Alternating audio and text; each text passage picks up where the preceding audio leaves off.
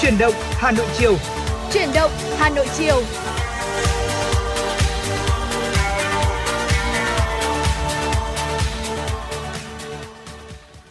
Mến chào quý vị thính giả, nhạc hiệu quen thuộc của truyền động Hà Nội chiều đã vang lên uh, từ phòng thu của Đài Phát thanh Truyền hình Hà Nội Quang Minh và Thu Thảo đã ừ. sẵn sàng để có thể đồng hành cùng quý thính giả trong hai tiếng trực tiếp của truyền động Hà Nội chiều ngày hôm nay trên làn sóng của FM96. Dạ vâng thưa quý vị, à, Thu Thảo xin được mến chào quý vị thính giả. Quý vị đừng quên à, có thể tương tác với Quang Minh cũng như là Thu Thảo thông qua số hotline 024 3773 6688 quý vị nhé để có thể chia sẻ những vấn đề mà quý vị chúng ta quan tâm hay là có mong muốn được gửi tặng tới những người thân yêu của mình một giai điệu âm nhạc hay là chính bản thân quý vị chúng ta muốn được lắng nghe một bài hát nào đó thì cũng có thể tương tác với chúng tôi thông qua số hotline của chương trình và quý vị hãy đồng hành cùng với Quang Minh và Thu Thảo trong 120 phút uh, tiếp theo của chuyển động Hà Nội chiều nay. Chúng ta sẽ cùng ờ, khám phá rất nhiều những chủ đề, những phần nội dung mà chúng tôi đã chuẩn bị để chia sẻ với quý vị, cùng nhau lắng nghe và cập nhật những tin tức được thực hiện, được cập nhật bởi phóng viên chương trình và cả những giai điệu âm nhạc để ờ, chúng ta có thể thư giãn một vài phút ở trong suốt quá trình mà chúng ta cùng đồng hành với nhau trong chuyển động Hà Nội chiều nay. Dạ vâng, thưa quý vị, xin được chuyển đến quý thính giả một thông tin ờ, dự báo về cảnh báo mưa rông trên khu vực nội thành Hà Nội mà Quang Minh và Thu Thảo cũng nhận được cách đây ít phút. À, qua theo dõi hình ảnh trên ảnh vệ tinh cũng như là số liệu định vị rông xét và radar thời tiết, phát hiện thấy một số ổ mây đối lưu bắt đầu hình thành trên khu vực các huyện Ba Vì, Thạch Thất, Sơn Tây và Sóc Sơn Đông Anh. Ngoài ra thì vùng mây đối lưu phát triển từ phía đông bắc Bắc Giang Thái Nguyên đang di chuyển xuống phía nam hướng tới khu vực Hà Nội và đồng bằng Bắc Bộ. Khoảng từ 10 cho đến 30 phút tới, khu vực các huyện nói trên và vùng lân cận bắt đầu có mưa rào và rông. Khoảng thời gian từ 30 phút cho đến 3 đến 4 giờ tới, mưa rông có thể xuất hiện ở quận nội thành Hà Nội và trong mưa rông có khả năng xảy ra lốc, xét, mưa đá và gió giật mạnh. Và đây cũng là một thông tin chúng ta cũng đặc biệt lưu ý khi mà ở trận mưa rông này cũng sẽ có khả năng cao là xảy ra trong uh, cái thời điểm mà chúng ta tan tầm ừ. phải không ạ? Dạ Vì vậy vâng nên là chúng ta cũng Vâng thưa quý vị, ờ, có thể nói là ngày hôm nay thì có một điều về thời tiết mà quý vị ờ, có lẽ là cũng sẽ dễ dàng nhận thấy sự thay đổi so với ngày hôm qua. Ở ngày hôm qua thu thảo cũng có dẫn chuyển động hà nội sáng và trưa. Thì thấy là trong cả ngày suốt từ sáng đến chiều hôm qua thì trời cũng khá là âm u và thậm chí là còn à, xuất hiện mưa rông nữa. Ừ. tuy nhiên là sang ngày hôm nay thì à, chúng ta có thể thấy rằng là nhiệt độ cũng tăng lên khá là nhiều đúng không ạ? Trời sáng hơn xuất hiện ánh nắng. Tuy nhiên là cũng như anh quang minh vừa cập nhật một số những thông tin thời tiết từ quý vị đó ạ à, rất có thể là chiều và tối nay mưa rông cũng như là trời lạnh sẽ tiếp tục quay trở lại với thủ đô hà nội nói riêng và miền bắc của chúng ta nói chung. Do đó thì quý vị chúng ta đi ra đường thì lưu ý là luôn luôn uh, trang bị ở trong cốp xe của mình hai phương tiện uh, bảo hộ đó chính là một là áo mưa thứ hai là áo chống nắng để trong điều kiện thời tiết như thế nào thì chúng ta cũng sẽ có những bộ trang phục bảo hộ để thứ nhất là tránh nắng và thứ hai là tránh mưa để bảo vệ cho chính bản thân mình quý vị nhé. Dạ vâng ạ và với những bác tài thì chúng ta cũng đặc biệt lưu ý đến vấn đề chúng ta hãy giữ khoảng cách an toàn cũng như là uh, vững tay lái để chúng ta có một hành trình tham gia giao thông một cách thuận lợi và an toàn ừ. thưa quý vị. Còn bây giờ để có thể bắt đầu buổi chiều ngày hôm nay cùng với Quang Minh và Thủ Thảo, xin mời quý vị thính giả chúng ta cùng thư giãn với một giai điệu âm nhạc ca khúc Giấc mơ khác sáng tác và trình bày bởi Ben nhạc Chili's. Còn lại sẽ sau những ai ân mệt nhoài một ngày mình giấu hết nước mắt cho ai em chìm vào những phút suy tư ngày dài đôi bờ môi đã khô đi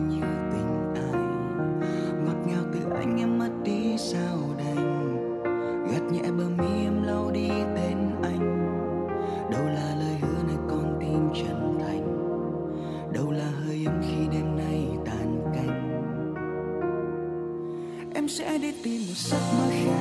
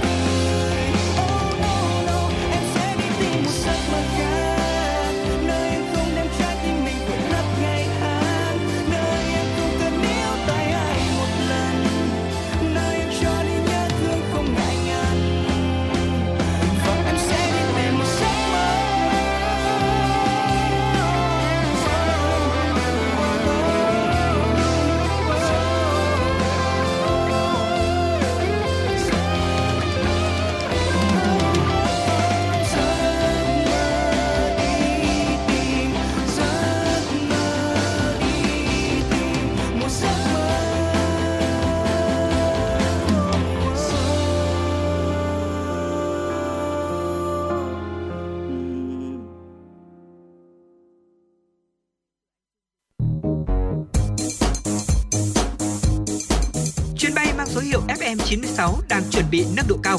Quý khách hãy thắt dây an toàn, sẵn sàng trải nghiệm những cung bậc cảm xúc cùng FN96.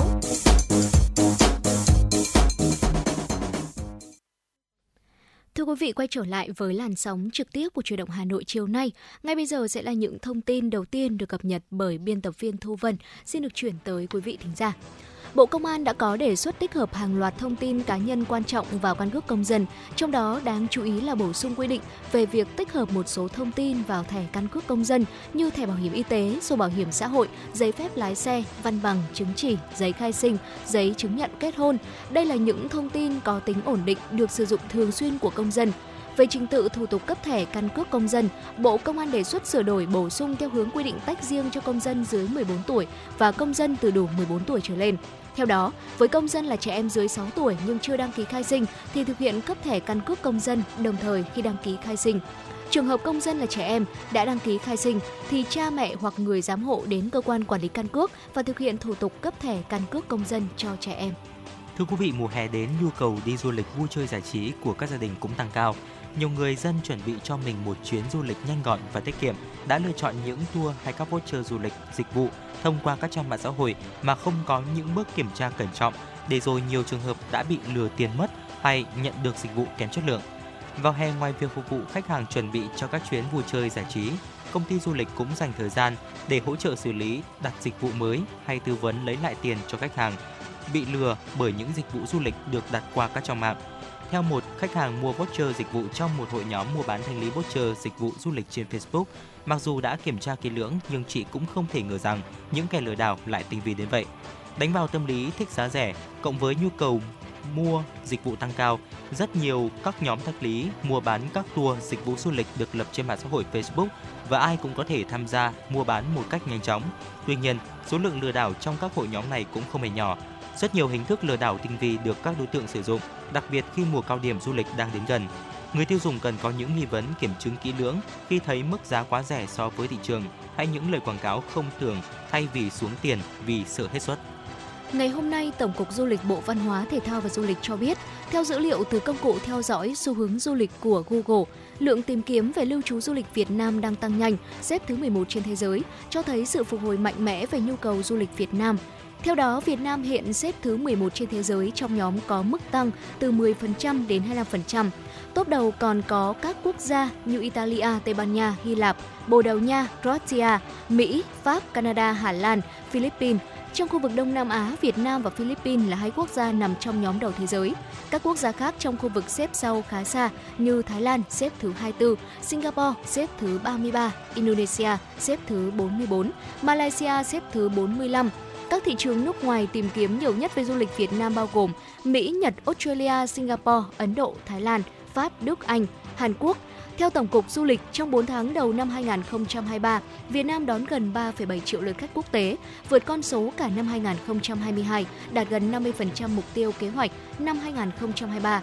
Với kết quả khả quan cũng như là xu hướng nhu cầu đang tiếp tục gia tăng, thị trường du lịch quốc tế còn có nhiều khả năng tăng trưởng mạnh trong năm 2023, nhất là mùa cao điểm những tháng cuối năm. Ngôi làng châu Âu, sự kiện văn hóa châu Âu lớn nhất năm 2023 tại Việt Nam, chính thức trở lại sau 5 năm, diễn ra từ ngày 12 đến ngày 14 tháng 5 trên phố đi bộ quanh Hồ Hoàn Kiếm, Hà Nội. Ngôi làng châu Âu một chương trình văn hóa nghệ thuật độc đáo giới thiệu tính đa dạng văn hóa của châu Âu, từ nghệ thuật ẩm thực đến phong cách sống ngay tại trung tâm của Hà Nội, tại khu vực tượng đài Lý Thái Tổ Hồ Hoàn Kiếm. Sự kiện do phái đoàn Liên minh châu Âu EU cùng các đại sứ quán thành viên EU tổ chức. Trở lại sau 5 năm, sự kiện quy mô này là nơi hội tụ của 16 quốc gia thành viên EU và quốc gia khách mời đặc biệt Ukraine, mang đến những nét văn hóa và bản sắc riêng biệt. Các quốc gia EU tham dự năm nay bao gồm Áo, Ba Lan, Bỉ, Bulgaria, Cộng hòa Séc, Đan Mạch, Đức, Hà Lan, Hungary, Italy, Pháp, Phần Lan, Romania, Slovakia, Tây Ban Nha và Thụy Điển. Tham gia sự kiện, công chúng có cơ hội thưởng thức hơn 20 màn trình diễn âm nhạc cuốn hút tại sân khấu chính của ngôi làng châu Âu 2023, nơi quy tụ các tài năng âm nhạc từ châu Âu và Việt Nam với sự đa dạng phong cách từ nhạc ra, pop, rock, cassette DJ cuồng nhiệt tới những khoảnh khắc thăng hoa cùng âm nhạc cổ điển. Đại sứ EU Jojo Aliberti nói, sau 5 năm bị trì hoãn về đại dịch, ngôi làng châu Âu năm 2023 sẽ quay trở lại với công chúng Việt Nam và tiếp tục sứ mệnh đặc biệt của mình trong việc giới thiệu sự phong phú của văn hóa châu Âu, khẳng định tôn chỉ chung của EU là thống nhất trong sự đa dạng. Những trải nghiệm văn hóa sống động đó sẽ được giới thiệu tới công chúng Việt Nam thông qua sự kiện Ngôi làng châu Âu năm 2023. Và thưa quý vị, vừa rồi là một số những tin tức đáng quan tâm có trong buổi chiều ngày hôm nay. Còn bây giờ thì trước khi đến với tiểu mục Sống khỏe cùng FM96, xin mời quý vị thính giả chúng ta cùng thư giãn với một giai điệu âm nhạc.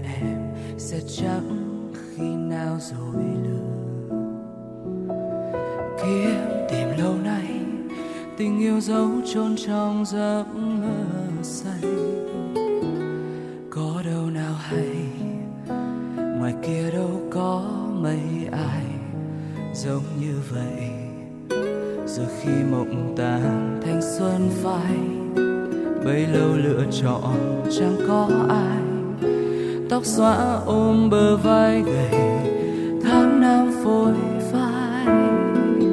Chậm lại mô xây để em nhìn lại, người giống như em mà không tồn tại. Ngày tháng tuổi xanh dần phai, em vẫn chưa yêu được ai. Chỉ còn mình anh sao cứ khờ dại, chẳng giống em mà nhưng vẫn ở lại chẳng biết anh có bằng ai, như thế đúng hay là sai? Là anh sai vì anh hay mơ, được chung đường với người. Còn em sai vì cứ chờ mong chàng trai từng ngôn tình xa vời. Sợ rằng yêu cứ như thế anh sẽ không thể chạy theo em suốt đời. Càng sợ em sẽ từ chối khi biết anh muốn ta cùng nhau sánh đôi vì anh không được như em mơ, nên chỉ anh mong chờ chuyện nhân gian người ta thường cho kẻ si tình chính là gã khờ. Ngày tương tư rồi đêm lạnh nhớ chẳng biết phải tính sao bây giờ. Chẳng hiểu em đã nhìn thấy được nỗi lòng anh hay giả vờ ngó lời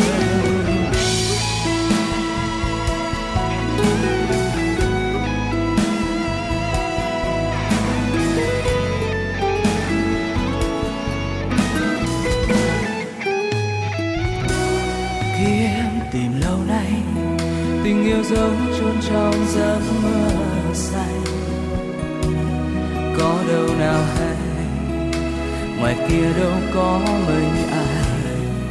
Giống như vậy, giờ khi mộng tàn thanh xuân phai, bấy lâu lựa chọn chẳng thấy ai. Tóc xóa ôm bờ vai gầy, tháng năm phôi phai. Chậm lại một giây để em nhìn lại, người giống như em mơ không tồn tại. Ngày tháng tuổi xanh dần phai em vẫn chưa yêu được ai.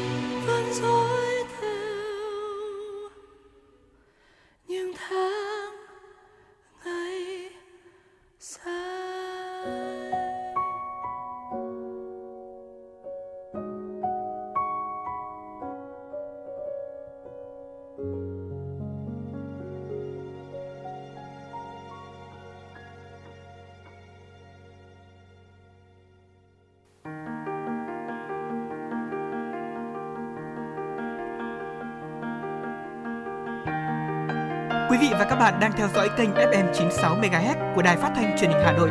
Hãy giữ sóng và tương tác với chúng tôi theo số điện thoại 024 3773 6688. FM 96 đồng hành trên mọi nẻo đường. đường.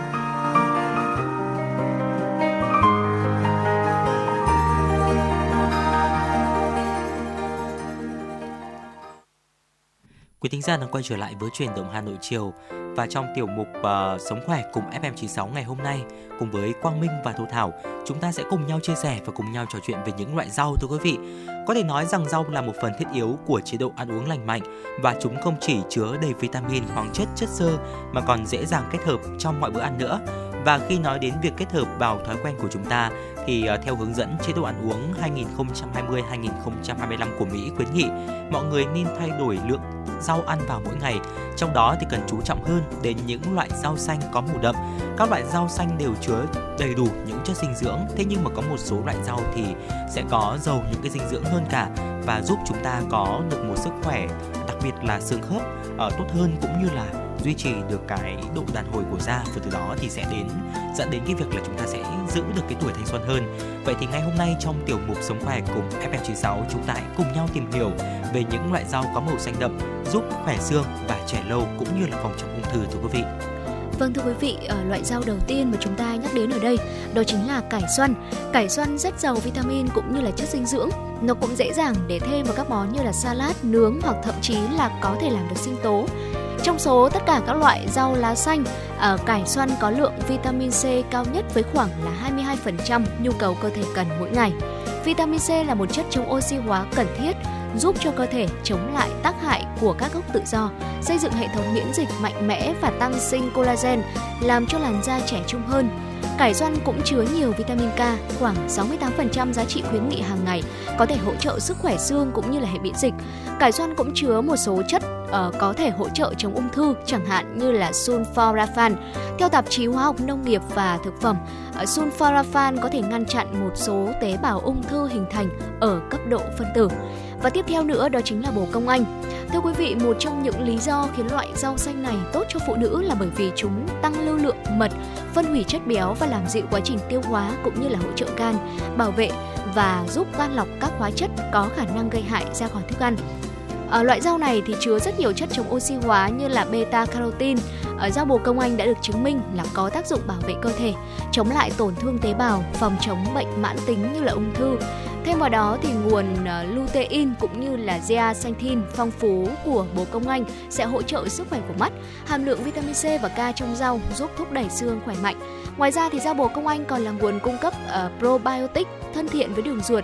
Nguyên nhân là bởi chất inulin trong loại rau này sẽ giúp tăng cường sản xuất uh, bifidobacteria tốt cho ruột giúp tăng cường chức năng miễn dịch và thậm chí là có thể giúp ngăn ngừa ung thư.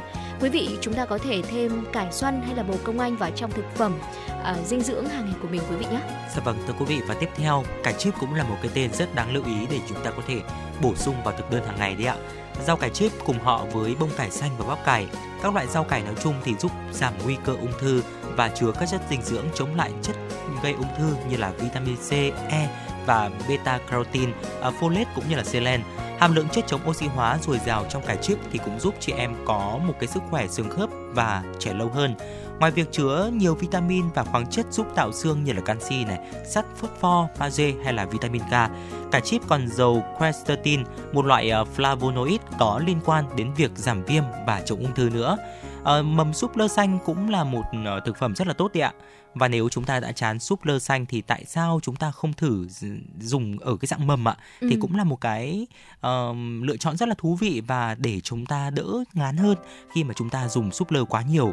Những loại rau này thì là những cây bông cải xanh khoảng từ 3 cho đến 5 ngày tuổi, lá nhỏ màu xanh giống như là mầm có mầm cỏ linh lăng vậy. Mặc dù là cung cấp một lượng calo và chất dinh dưỡng đa dạng, đa lượng thế nhưng mà ở dạng mầm, chúng lại chứa rất là nhiều glu, um, glucoraphanin hơn khoảng là 100 lần và khi nhai thì chất này trong mầm súp lơ xanh chuyển đổi thành ờ, uh, sulforaphane có tác dụng là chống ung thư mạnh mẽ, bao gồm là thúc đẩy tế bào ung thư chết, giảm viêm và giảm tính nhạy cảm với độc tố gây ung thư. Và ngoài ra thì cũng sẽ làm tăng các enzyme giải độc trong gan của chúng ta và thậm chí là nó có thể giúp loại bỏ một số gen liên quan đến ung thư đấy ạ. Vâng thưa quý vị, tiếp theo nữa hai loại rau cải mà chúng ta có thể à, thêm vào thực đơn hàng ngày của mình. Đầu tiên đó là cải song. À, khi mà nhắc đến loại ờ, rau này thì CDC đã vinh danh cải song là loại rau giàu chất dinh dưỡng cũng như là chứa ít calo nhất. Cụ thể thì cải song chứa một lượng lớn chất xơ thúc đẩy hệ tiêu hóa, vitamin C, hỗ trợ miễn dịch cũng như là tăng sinh collagen, uh, glucosinate và ngăn ngừa bệnh tật. À, theo một uh, tra chuyên trang về sức khỏe cho biết vitamin K dồi dào trong cải song rất là quan trọng để cải thiện sức khỏe xương khớp. À, chúng ta chỉ cần một cốc cải song cung cấp hơn 100% lượng vitamin K được khuyến cáo mỗi ngày. Và tiếp theo đó là cải bó xôi hay còn gọi là rau bina thưa quý vị. À, rau bina chứa rất nhiều carotenoid giúp quét dọn các gốc tự do gây ra những tổn thương tế bào, phòng chống ung thư như là ung thư dạ dày, ruột kết, miệng cũng như là thực quản.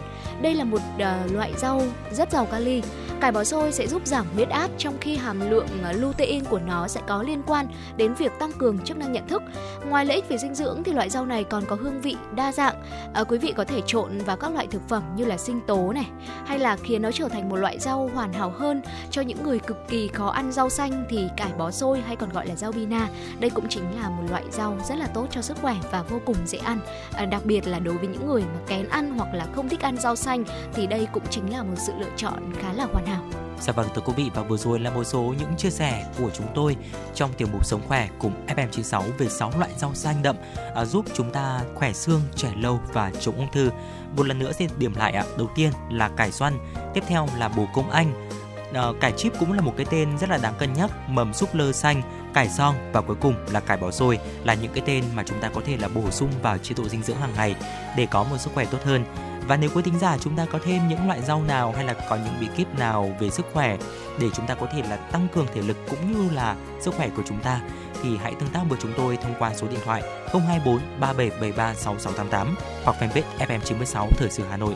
Còn bây giờ thì trước khi đến với những thông tin đáng quan tâm tiếp theo có trong chuyển động Hà Nội chiều ngày hôm nay, xin mời quý thính giả chúng ta cùng thư giãn với một giai điệu âm nhạc, một sáng tác của nghệ sĩ trẻ Vũ Thanh Vân, ca khúc Em Không. Xin mời quý thính giả chúng ta cùng thưởng thức. y'all.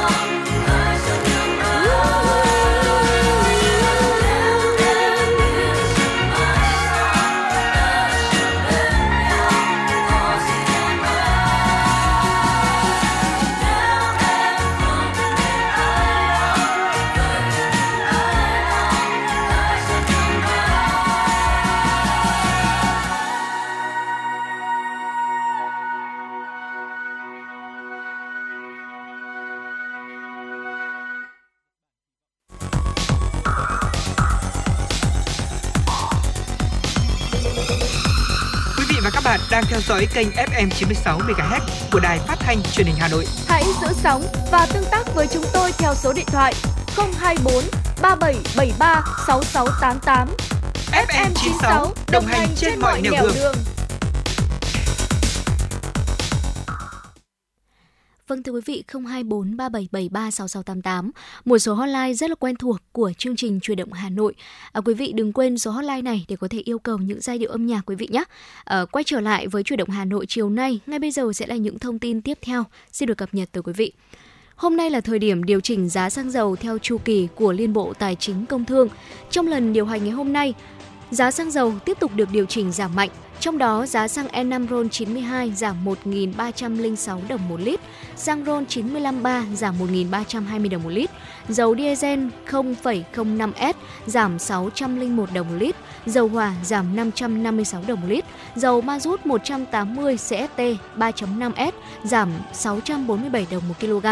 Sau khi điều chỉnh giá xăng dầu từ 15 giờ ngày 11 tháng 5 hôm nay, xăng E5 RON92 không cao hơn 20.131 đồng một lít, xăng RON 953 không cao hơn 21.000 đồng một lít, dầu diesel 0.05S không cao hơn 17.653 đồng một lít, dầu hỏa không cao hơn 17.972 đồng một lít, dầu ma rút 180 CST 3.5S không cao hơn 14.862 đồng một kg.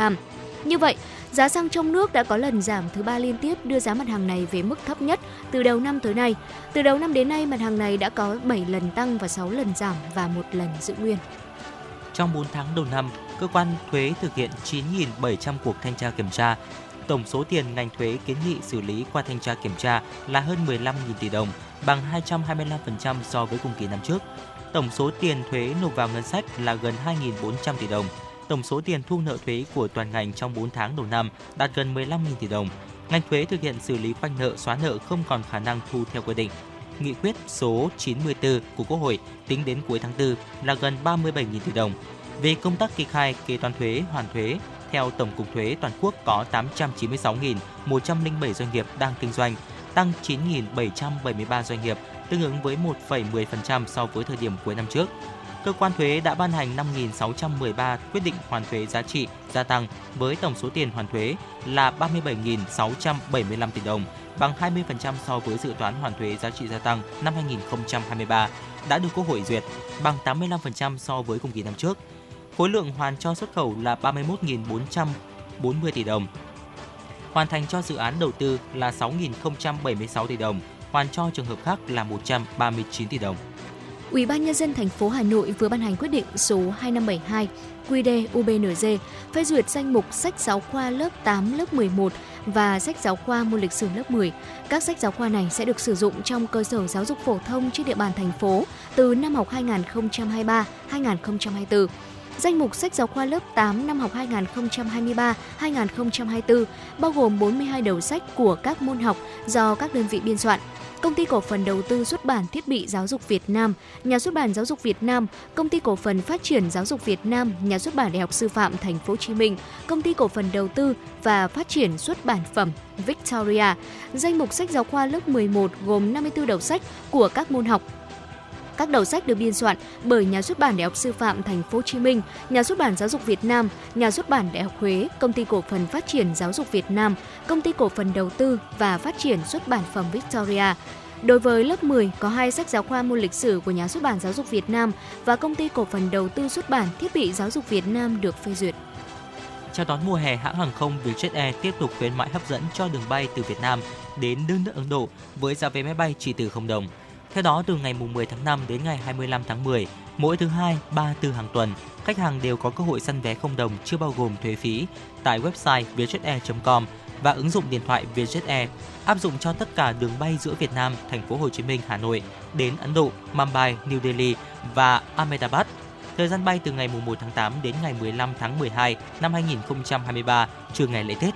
Ngoài ra, khi mua vé máy bay thành công trong giai đoạn từ ngày 10 tháng 5 đến ngày 15 tháng 8, hành khách sẽ nhận được thêm e-voucher trị giá 100.000 đồng đi kèm với điều khoản và điều kiện áp dụng sử dụng cho lần bay kế tiếp áp dụng toàn mạng nội địa và quốc tế, hiệu lực sử dụng từ ngày 10 tháng 8 đến ngày 31 tháng 12 năm 2023.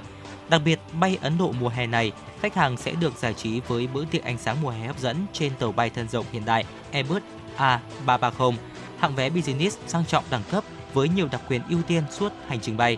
Các chuyến bay Ấn Độ của Vietjet luôn được ưu tiên thực hiện và có thực đơn riêng biệt với những món ăn được cung cấp bởi nhà hàng Ấn Độ, đảm bảo được hương vị và quy cách chế biến đáp ứng đa dạng sắc tộc và tôn giáo của hành khách. Thưa quý vị và vừa rồi là một số những tin tức đáng quan tâm có trong buổi chiều ngày hôm nay do biên tập viên Thu Vân thực hiện. Còn bây giờ trước khi chúng ta đến với những tiểu mục tiếp theo, xin mời quý thính giả chúng ta cùng thư giãn với một giai điệu âm nhạc ca khúc Đóa hoa nở muộn qua tiếng hát của Nguyễn Ngọc Anh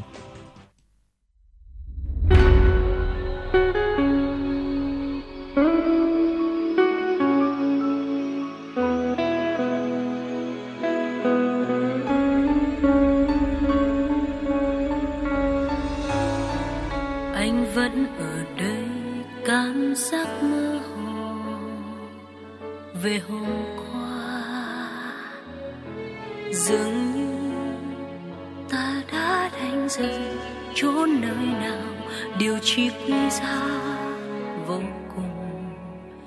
Chỉ còn mùi hương thoáng cánh hoa chiều. Ở rất gần vẫn dõi nhìn em những cánh cửa nhỏ từ tâm trí. Lời hát tình yêu mật ngọt đã hóa thành vùng sâu cất giấu những giấc mộng. Chỉ còn mùi hương thoáng cánh hoa chiều. Còn vẫn vương, bởi đã lỡ nhịp, bởi những gì đã phút bay những cánh hoa nở rụng thành ngầm con tim. U hai ta đó tình ta cho rơi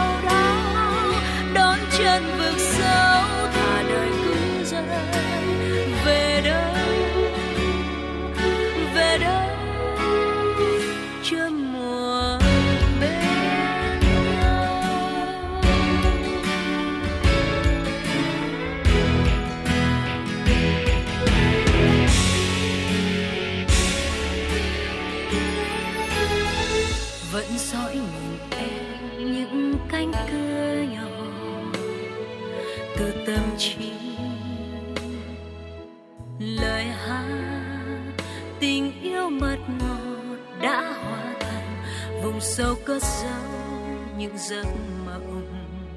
Chỉ còn mùi hương thoáng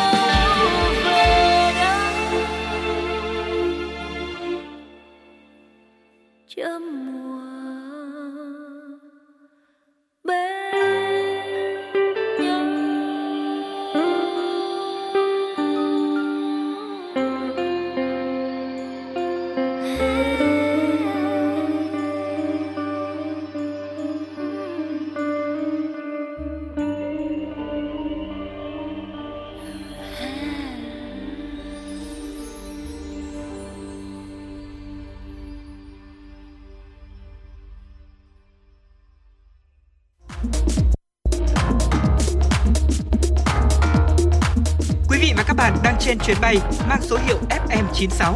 Hãy thư giãn, chúng tôi sẽ cùng bạn trên mọi cung đường.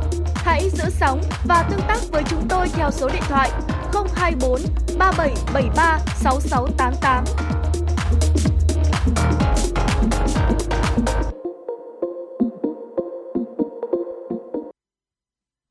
Vị, vừa rồi là một sáng tác của nhạc sĩ Đỗ Bảo ca khúc Đóa hoa nở muộn qua tiếng hát của nữ ca sĩ Ngọc Anh.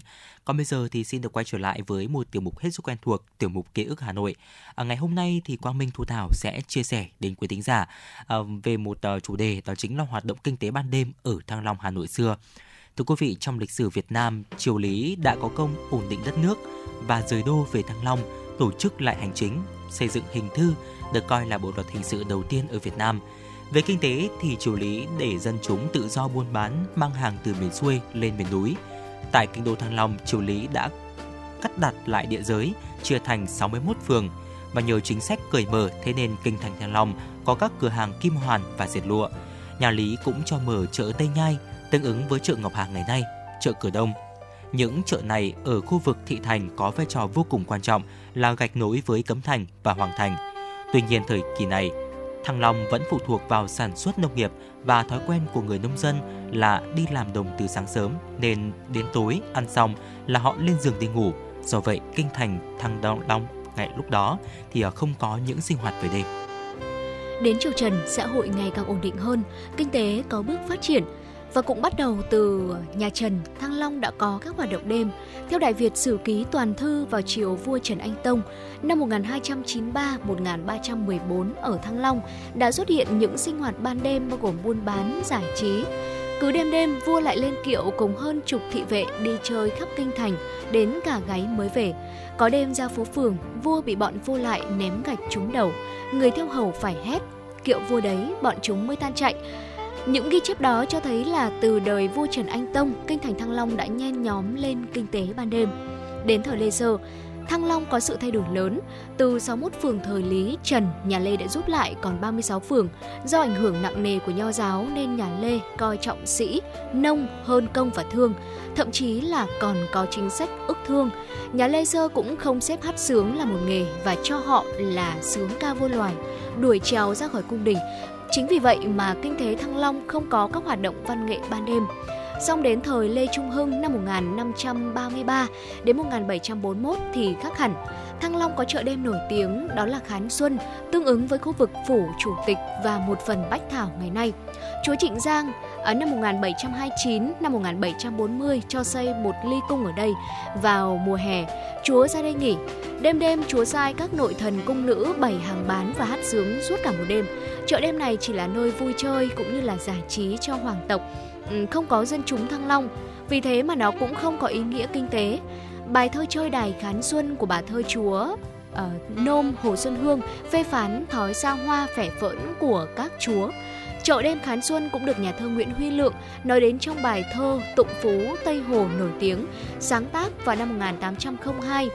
Cảnh khán xuân chùa gác cột cờ, lòng thơ đã bồi hồi ban lãnh thỏ. Tuy nhiên, sau thời Lê Trung Hưng thì Thăng Long xuất hiện nhiều ca quán tập trung ở phố Hòe Nhai. Ninh Tốn năm 1743 đến năm 1795, tiến sĩ thời vua Lê Hiển Tông đã có bài thơ ca ngợi phường hát này. Bờ liễu đường hoa ai cũng đẹp, phong lưu vành chiếm một hòe nhai. Nõn nà trong vẻ khoe xuân sắc, uyển chuyển lời ca gẹo khách hoài. Hoa dụng bên đền ghen má phấn, oanh hào tiếng phách, rộn bên ngoài, kẻ thường đâu dám chi nghìn lạng, phải đợi vương tôn quẩy rượu xài.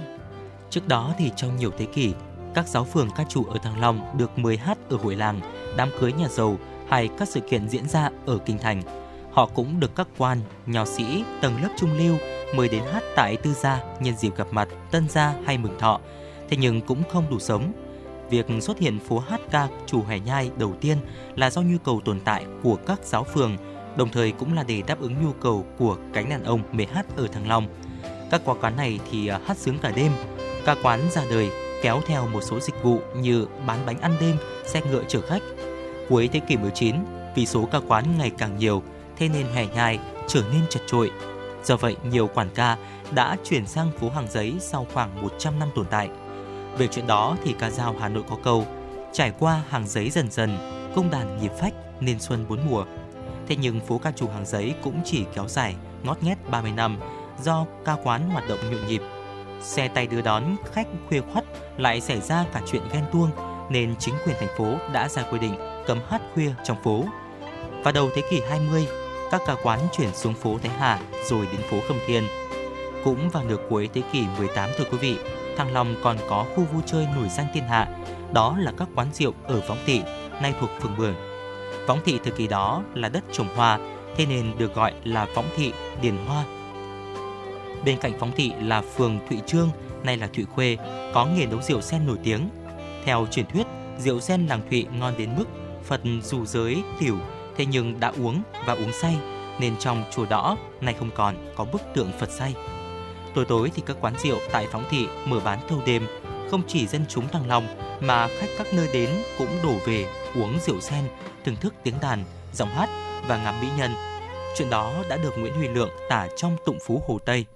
Làng phóng thị còn đông tiệc rượu, tiếng cầm ca não nuột buổi tạ ô. Nhe nhóm các hoạt động kinh tế ban đêm từ cuối thế kỷ thứ 13, nhưng phải đến thế kỷ thứ 18, thế kỷ thứ 20 thì mới có kinh tế ban đêm đúng nghĩa, khi mà thực dân Pháp chiếm Hà Nội và Hà Nội đã trở thành thành phố nhượng địa năm 1888 thì các hoạt động kinh tế ban đêm đa dạng hơn vì chính quyền Pháp ở Đông Dương cho phép bán và hút thuốc phiện, cho phép mở nhà thổ, quán rượu theo kiểu châu Âu nên các hoạt động này đã diễn ra 24 trên 24 giờ. Phục vụ cho các hoạt động này sẽ có xe kéo tay, bán quà đêm rồi là đánh giày. Đó là chưa kể việc ra đời các bến xe khách ở bến tàu hỏa kéo theo các hoạt động phục vụ khách chờ tàu xe, đón hay là tiễn người thân trong đêm. Khi mà toàn quyền Đông Dương đưa ra chính sách phát triển du lịch quốc tế ở Đông Dương, coi đó là động lực tăng trưởng kinh tế, thì các hoạt động vui chơi giải trí ban đêm sẽ lại càng phong phú hơn. Trong một bài viết, nhà văn Vũ Bằng đã kể rằng, trong những năm 30-40 của thế kỷ 20, các nhà văn đến phố Khâm Thiên không chỉ hát ca trù mà nhiều nhà văn làm báo lên ý tưởng cho số báo tới khi đang uống rượu đêm ở đây. Trong suốt chiều dài lịch sử, Thăng Long Hà Nội với tư cách là kinh đô, thủ đô và cũng là một đô thị lớn đông dân bậc nhất Việt Nam, là nơi đã sinh ra bắt đầu các sinh hoạt đêm với ý nghĩa kinh tế. Và cũng vì nhiều lý do mà nền kinh tế ban đêm lúc thăng lúc trầm, nhưng có thể khẳng định rằng các hoạt động đó đáp ứng nhu cầu của xã hội và người dân hoàn toàn là phù hợp với quy luật của phát triển kinh tế. Thưa quý vị, và vừa rồi là một số những chia sẻ của Quang Minh và Thu Thảo trong tiểu mục Ký ức Hà Nội về những hoạt động kinh tế về đêm ở Thăng Long Hà Nội xưa. Và nếu quý thính giả chúng ta có những câu chuyện nào về Hà Nội xưa thì cũng có thể tương tác cùng với chúng tôi thông qua số điện thoại 024 3773 6688 hoặc fanpage FM96 Thời sự Hà Nội. Còn bây giờ thì Quang Minh và Thu Thảo xin được tiếp tục gửi đến quý thính giả những tin tức đáng quan tâm. Thưa quý vị, một báo cáo của cơ quan thương mại đại diện cho các siêu thị ở Anh ngày mùng 9 tháng 5 cho thấy giá thực phẩm tươi sống đã tăng 17,8% trong tháng 4 so với cùng kỳ năm trước, trong khi giá hàng hóa đóng hộp và các mặt hàng bảo quản trong tủ lạnh tăng 12,9%. Theo chỉ số giá cửa hàng BRC Nelson IQ, giá trong tháng 4 đã tăng 8,8% so với cùng kỳ, trong khi giảm nhẹ so với mức 8,9% trong tháng 3. Giám đốc điều hành của BRC Helen Dickinson nói, lạm phát giá cửa hàng nói chung đã giảm nhẹ trong tháng 4 do được giảm giá mạnh vào mùa xuân đối với quần áo, giày dép và đồ nội thất. Tuy nhiên, giá thực phẩm vẫn tăng cao do áp lực chi phí tăng liên tục trong toàn bộ chuỗi cung ứng. Bà Dickinson chỉ ra rằng một số hàng hóa chẳng hạn như là bữa ăn sẵn đã tăng do giá hiệu ứng dây chuyền từ việc tăng chi phí sản xuất và đóng gói. Trong khi đó, thì người đứng đầu bộ phận bán lẻ và kinh doanh tại Nielsen IQ, Mike Watkins, lưu ý rằng với lạm phát chưa đạt đến đỉnh điểm và doanh số bán hàng chủ yếu giảm, rất khó để đoán được sức mạnh của niềm tin của người tiêu dùng. Các số liệu chính thức tháng 4 cho thấy tỷ lệ lạm phát ở Anh đã giảm nhẹ, thế nhưng vẫn ở mức trên 10% với chi phí cho ăn uống ở mức cao nhất trong 45 năm. Nhà kinh tế trưởng của Ngân hàng Trung ương Anh Hugh Peel trước đó đã tuyên bố, các hộ gia đình và doanh nghiệp Anh cần chấp nhận rằng họ nghèo hơn và nên ngừng yêu cầu tăng lương cũng như đẩy giá cả lên cao hơn. Theo Bloomberg đưa tin ngày hôm qua, việc tàu kiểm tra tàu chở hàng hàng ngày đã bị gián đoạn sau khi các bên không thống nhất được việc cho phép các tàu vận chuyển ngũ cốc xuất khẩu mới ở Biển Đen, gây ra sự chậm trễ trong việc giao ngũ cốc. Điều này tuân theo các hạn chế do Liên minh châu Âu áp đặt đối với việc xuất khẩu lúa mì, ngô, hạt cải dầu và hạt hướng dương từ Ukraine sang Bulgaria, Hungary, Ba Lan, Romania và Slovakia trước vụ thu hoạch tiếp theo Đầu tháng 5, Ủy ban châu Âu đã công bố các biện pháp hạn chế đặc biệt và tạm thời đối với hàng nhập khẩu liên quan tới 4 mặt hàng nói trên để giảm bớt tắc nghẽn hậu cần tại 5 quốc gia thành viên EU trong ít nhất là một tháng. Năm 2022, Liên Hợp Quốc và Thổ Nhĩ Kỳ đã làm trung gian cho một thỏa thuận cho phép xuất khẩu an toàn ngũ cốc của Ukraine qua Biển Đen. Thỏa thuận này cũng yêu cầu các nước phương Tây dỡ bỏ lệnh cấm xuất khẩu đến ngày 18 tháng 5, cảnh báo rằng họ sẽ không gia hạn thỏa thuận trừ khi việc xuất khẩu của Nga không bị phương Tây ngăn chặn. Nga là nước xuất khẩu lúa mì lớn nhất thế giới, đã nhiều lần yêu cầu Mỹ và EU dỡ bỏ các biện pháp trừng phạt ngăn cản nước này xuất khẩu nông sản và phân bón.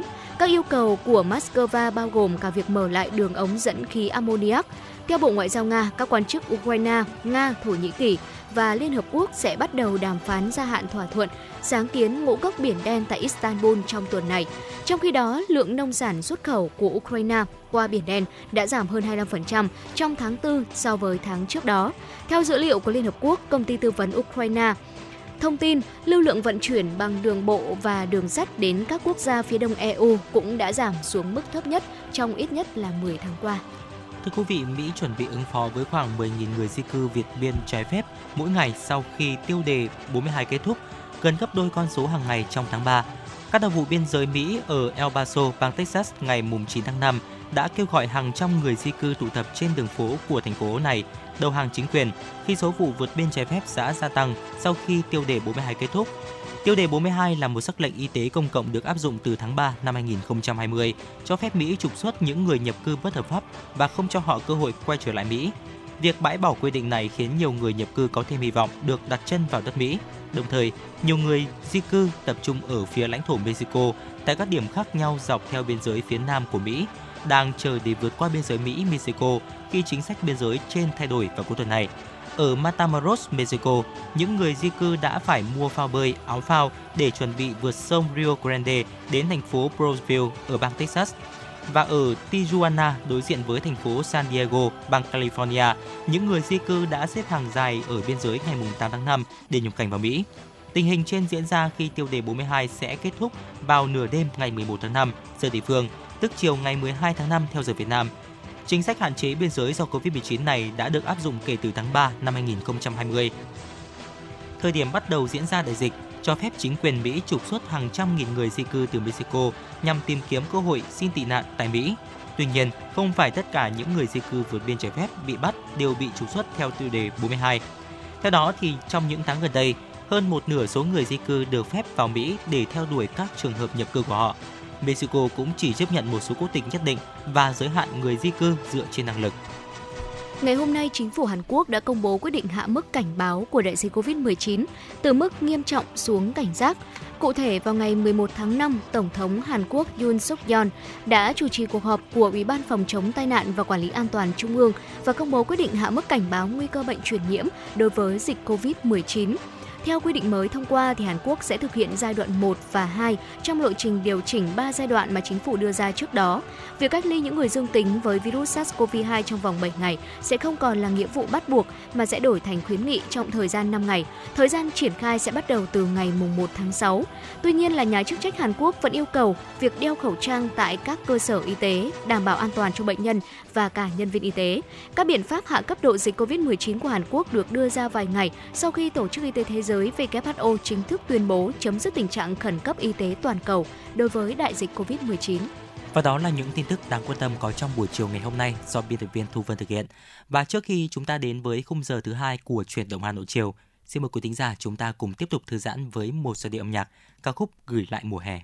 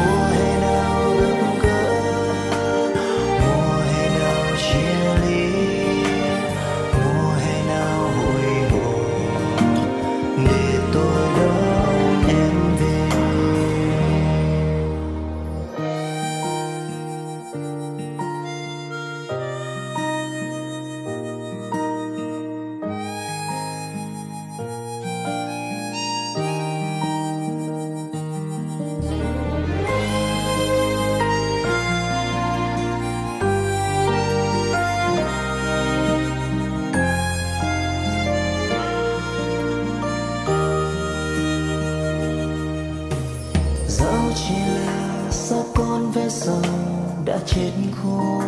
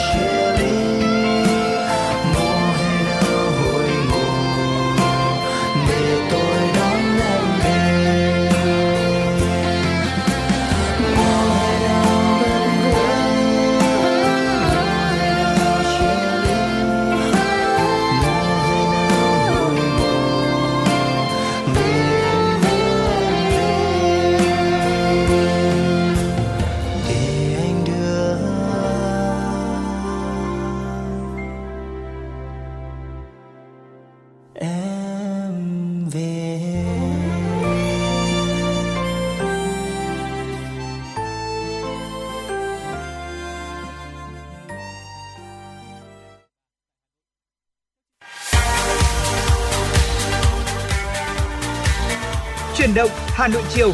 Chuyển động Hà Nội chiều.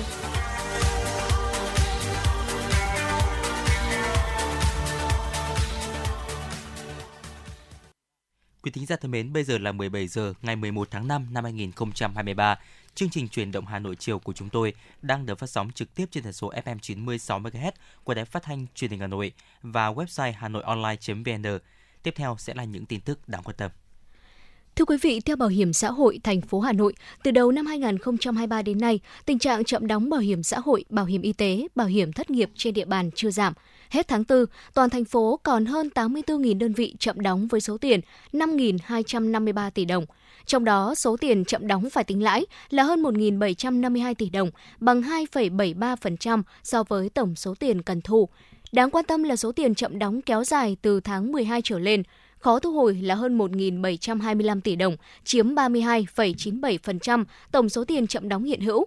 Nhằm khắc phục tình trạng chậm đóng bảo hiểm xã hội riêng tháng 4 năm nay, các cơ quan chức năng tiến hành 390 cuộc thanh tra kiểm tra liên ngành và chuyên ngành, qua đó nhắc nhở các đơn vị sử dụng lao động thực hiện nghiêm các quy định về bảo hiểm xã hội. Tính chung 4 tháng đầu năm nay, các bên liên quan đã thực hiện 1.341 cuộc thanh tra kiểm tra về thực hiện chính sách bảo hiểm xã hội, bảo hiểm y tế tại các đơn vị liên quan. Kết quả, các đơn vị đã khắc phục tình trạng chậm đóng với số tiền gần 137 tỷ đồng yêu cầu đóng và truy đóng với số tiền hơn 1,5 tỷ đồng do đóng thiếu số lao động, đóng thiếu thời gian thực tế người lao động làm việc hoặc đóng thiếu mức quy định. Ngoài ra, các cơ quan chức năng còn phát hiện, xử phạt và kiến nghị Ủy ban nhân dân thành phố Hà Nội xử phạt hành chính về hành vi chậm đóng bảo hiểm xã hội, bảo hiểm y tế, bảo hiểm thất nghiệp đối với 9 đơn vị doanh nghiệp với tổng số tiền hơn 1,17 tỷ đồng. Nhằm đảm bảo quyền lợi cho người lao động, trong thời gian tới, ngành bảo hiểm xã hội tiếp tục phối hợp với các đơn vị liên quan, tăng cường thanh tra kiểm tra, kiên quyết xử lý và kiến nghị xử lý nghiêm các đơn vị có hành vi vi phạm chính sách. để triển khai chính sách bảo hiểm y tế đến nhóm đối tượng học sinh sinh viên đạt hiệu quả cao nhất trong năm 2023-2024 sắp tới, cơ quan bảo hiểm xã hội trên địa bàn thành phố Hà Nội chủ động làm việc với các cơ sở giáo dục có tỷ lệ học sinh sinh viên tham gia bảo hiểm y tế chưa cao từ tháng 4 và tháng 5 năm 2023.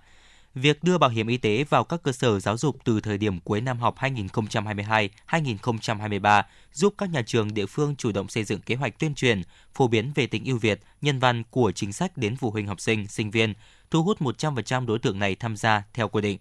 Cụ thể, theo luật bảo hiểm y tế hiện hành, học sinh sinh viên là đối tượng bắt buộc tham gia bảo hiểm y tế. Nói cách khác, bảo hiểm y tế phải bao phủ 100% dân số là học sinh sinh viên. Khi tham gia, tất cả học sinh sinh viên được hỗ trợ 30% kinh phí mua bảo hiểm y tế từ ngân sách. Riêng học sinh bậc mầm non, học sinh sinh viên là con thương binh liệt sĩ, chiến sĩ công an, bộ đội, cán bộ cơ yếu, vùng đồng bào dân tộc thiểu số, hộ nghèo cận nghèo được hỗ trợ 100% kinh phí mua bảo hiểm y tế. Năm học 2022-2023, tỷ lệ học sinh sinh viên tham gia bảo hiểm y tế đạt gần 99%, tương ứng với hơn 2 triệu học sinh sinh viên có tấm thẻ bảo hiểm y tế để chăm sóc sức khỏe. Tuy nhiên, một số cơ sở giáo dục, nhất là cơ sở giáo dục dân lập, tư thục và một số trường đại học cao đẳng có tỷ lệ học sinh sinh viên tham gia bảo hiểm y tế mới đạt khoảng 90%. Gần đây thường xuyên xảy ra tình trạng lái xe đi vào làn khẩn cấp trên tuyến vành đai 3 trên cao tại thành phố Hà Nội. Mới đây ngày 2 tháng 5, một xe cứu thương di chuyển vào làn khẩn cấp để có thể đi nhanh hơn. Tuy nhiên là một chiếc xe hợp đồng đi trái phép trên làn ưu tiên này lại cố tình không cho xe cứu thương vượt lên. Lái xe hợp đồng sau đó đã bị lực lượng chức năng triệu tập và xử lý theo quy định. 8 tháng qua, cảnh sát giao thông đã tăng cường tuần tra nhằm xử lý tình trạng lái xe đi vào làn dừng khẩn cấp trên vành đai 3. Tuy nhiên, hệ vắng bóng lực lượng chức năng là không ít lái xe lại đi vào làn khẩn cấp. Theo Nghị định số 123, lái xe ô tô cố tình đi vào làn khẩn cấp sẽ bị phạt hành chính 6 triệu đồng và bị tước giấy phép lái xe từ 1 đến 3 tháng. Kafka và Cú búp bê, Cô gà mái của bác Easy Pipik là hai cuốn sách được xuất bản từ bản dịch của hai bạn nhỏ chiến thắng cuộc thi chạm chữ do thương hiệu sách thiếu nhi Crapit Kidbook tổ chức. Sau hơn 4 tháng vận động, Chạm chữ, cuộc thi tìm kiếm dịch giả trẻ năm 2023 dành cho các em nhỏ từ 6 đến 15 tuổi đam mê dịch thuật trên toàn quốc đã có gần 500 bài tham dự. Ban tổ chức đã chấm và xác định hai dịch giả xuất sắc của cuộc thi là Trần Quân, học sinh lớp 3A5, trường tiểu học Vinschool Metropolis Hà Nội với bản dịch cuốn Kafka và Cô búp bê và Phạm Thị Ngọc Hòa, lớp 9, trường Trung học cơ sở Hà Huy Tập, thành phố Hồ Chí Minh với bản dịch của cuốn sách Cô gà mái của bác Easy Pipic. Đây là những bản dịch đáp ứng được các tiêu chí về độ chính xác khi tôn trọng nguyên tắc, đúng ngữ nghĩa, truyền tải đủ các tầng nghĩa, có sự uyển chuyển, diễn đạt mạch lạc bằng ngôn ngữ tiếng Việt và phù hợp với lứa tuổi, đồng thời mang dấu ấn cá nhân, cách diễn đạt mới mẻ.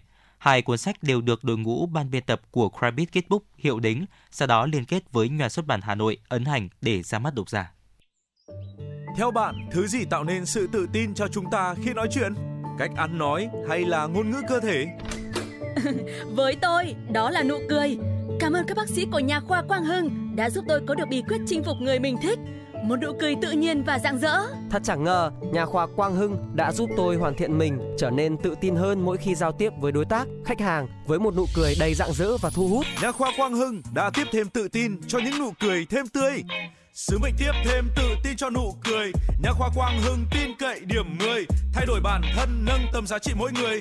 Tới ngay nhà khoa Quang Hưng đây. Tư vấn, chăm sóc tận tình. Y bác sĩ chuyên môn cao thấu hiểu tâm tình. Thiết bị hiện đại, phục vụ hết mình. Tới ngay nhà khoa Quang Hưng để tự tin là chính mình. Hiện nay, Nha khoa Quang Hưng đang có chương trình thăm khám và điều trị miễn phí các bệnh răng miệng cho trẻ em dưới 12 tuổi.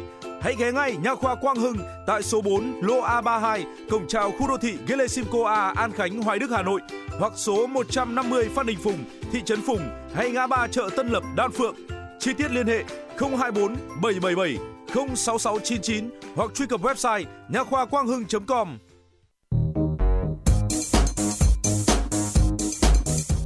mang số hiệu FM96 đang chuẩn bị nâng độ cao. Quý khách hãy thắt dây an toàn, sẵn sàng trải nghiệm những cung bậc cảm xúc cùng FN96.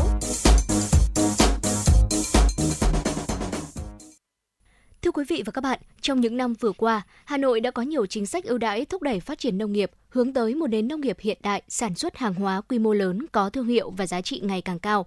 Bên cạnh các khâu như đầu tư con giống, ngành nông nghiệp Hà Nội còn khuyến khích các doanh nghiệp đầu tư cho khâu chế biến. Với diện mạo hiện đại, nhiều sản phẩm của ngành chăn nuôi thủ đô đã có mặt trong hệ thống các siêu thị lớn trên cả nước, chiếm lĩnh thị trường ở phân khúc khách hàng trung và cao cấp. Ngay sau đây, xin mời quý vị cùng đến với phóng sự được thực hiện bởi phóng viên Chuyển động Hà Nội. Thời gian gần đây, trên địa bàn thành phố Hà Nội, nhiều doanh nghiệp đã đầu tư hàng chục đến hàng trăm tỷ đồng xây dựng nhà máy chế biến kho lạnh, kho bảo quản, góp phần nâng cao giá trị sản phẩm nông nghiệp và giải quyết việc làm cho hàng nghìn lao động. Theo thống kê của Sở Nông nghiệp và Phát triển Nông thôn Hà Nội, toàn thành phố hiện có hơn 400 cơ sở sơ chế, chế biến nông sản, trung bình mỗi tháng cung cấp ra thị trường khoảng 1.000 tấn sản phẩm. Để giảm tổn thất cho các sản phẩm nông nghiệp sau thu hoạch, ngành nông nghiệp Hà Nội đã và đang triển khai nhiều giải pháp thúc đẩy phát triển hợp tác xã trong vai trò là cầu nối giữa doanh nghiệp chế biến với hộ nông dân, tạo thành chuỗi liên kết bền vững từ sản xuất đến tiêu thụ sản phẩm. Cùng với đầu tư công nghệ chế biến sâu, doanh nghiệp đã thay đổi nhận thức về quản lý và giám sát an toàn thực phẩm trong toàn bộ quy trình sản xuất, đồng thời xây dựng nguồn lao động trẻ có khả năng tiếp thu khoa học kỹ thuật. Hiện tại, việc chế biến nông sản đã và đang giải quyết việc làm cho hàng nghìn lao động ở khu vực nông thôn. Ông Võ Việt Dũng, Tổng Giám đốc Công ty Cổ phần Tập đoàn Chế biến Nam Hà Nội, cho biết.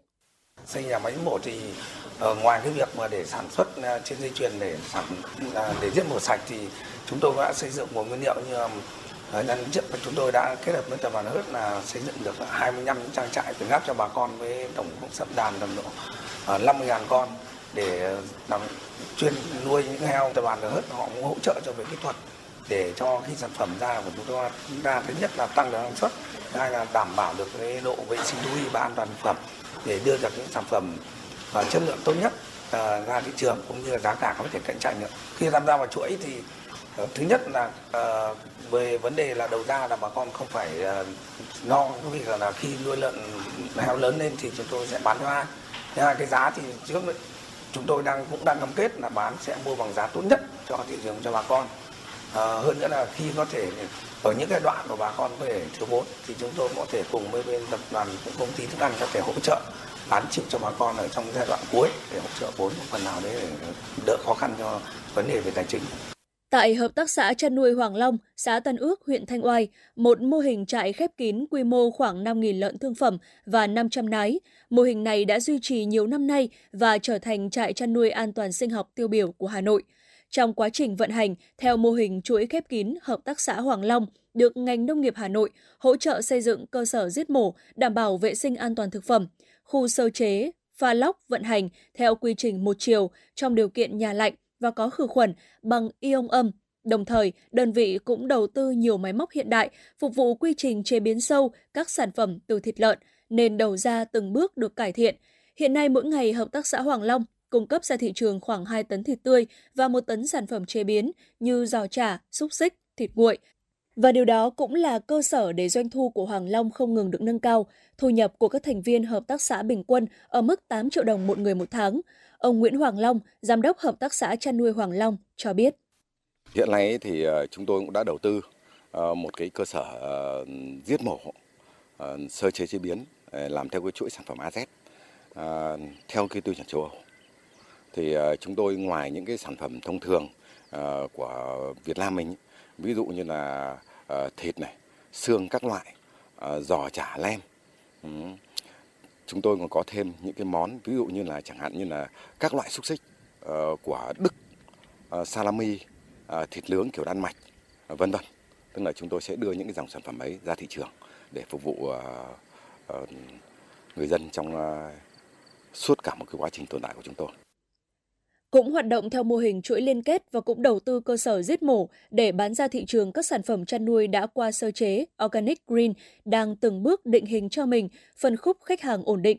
Ngay từ khi thành lập chuỗi, đơn vị đã hướng tới bán sản phẩm đóng gói dán tem nhãn.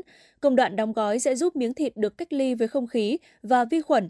Điều này sẽ góp phần làm chậm phân hủy của sản phẩm, giúp kéo dài thời gian bảo quản, tăng độ tươi ngon và vệ sinh an toàn thực phẩm miếng thịt cũng được giữ lâu hơn. Hiện nay mỗi ngày chuỗi Organic Green cung cấp ra thị trường vài tấn thịt lợn cấp đông sâu. Tất cả các sản phẩm đều có tem nhãn và truy xuất được nguồn gốc rõ ràng.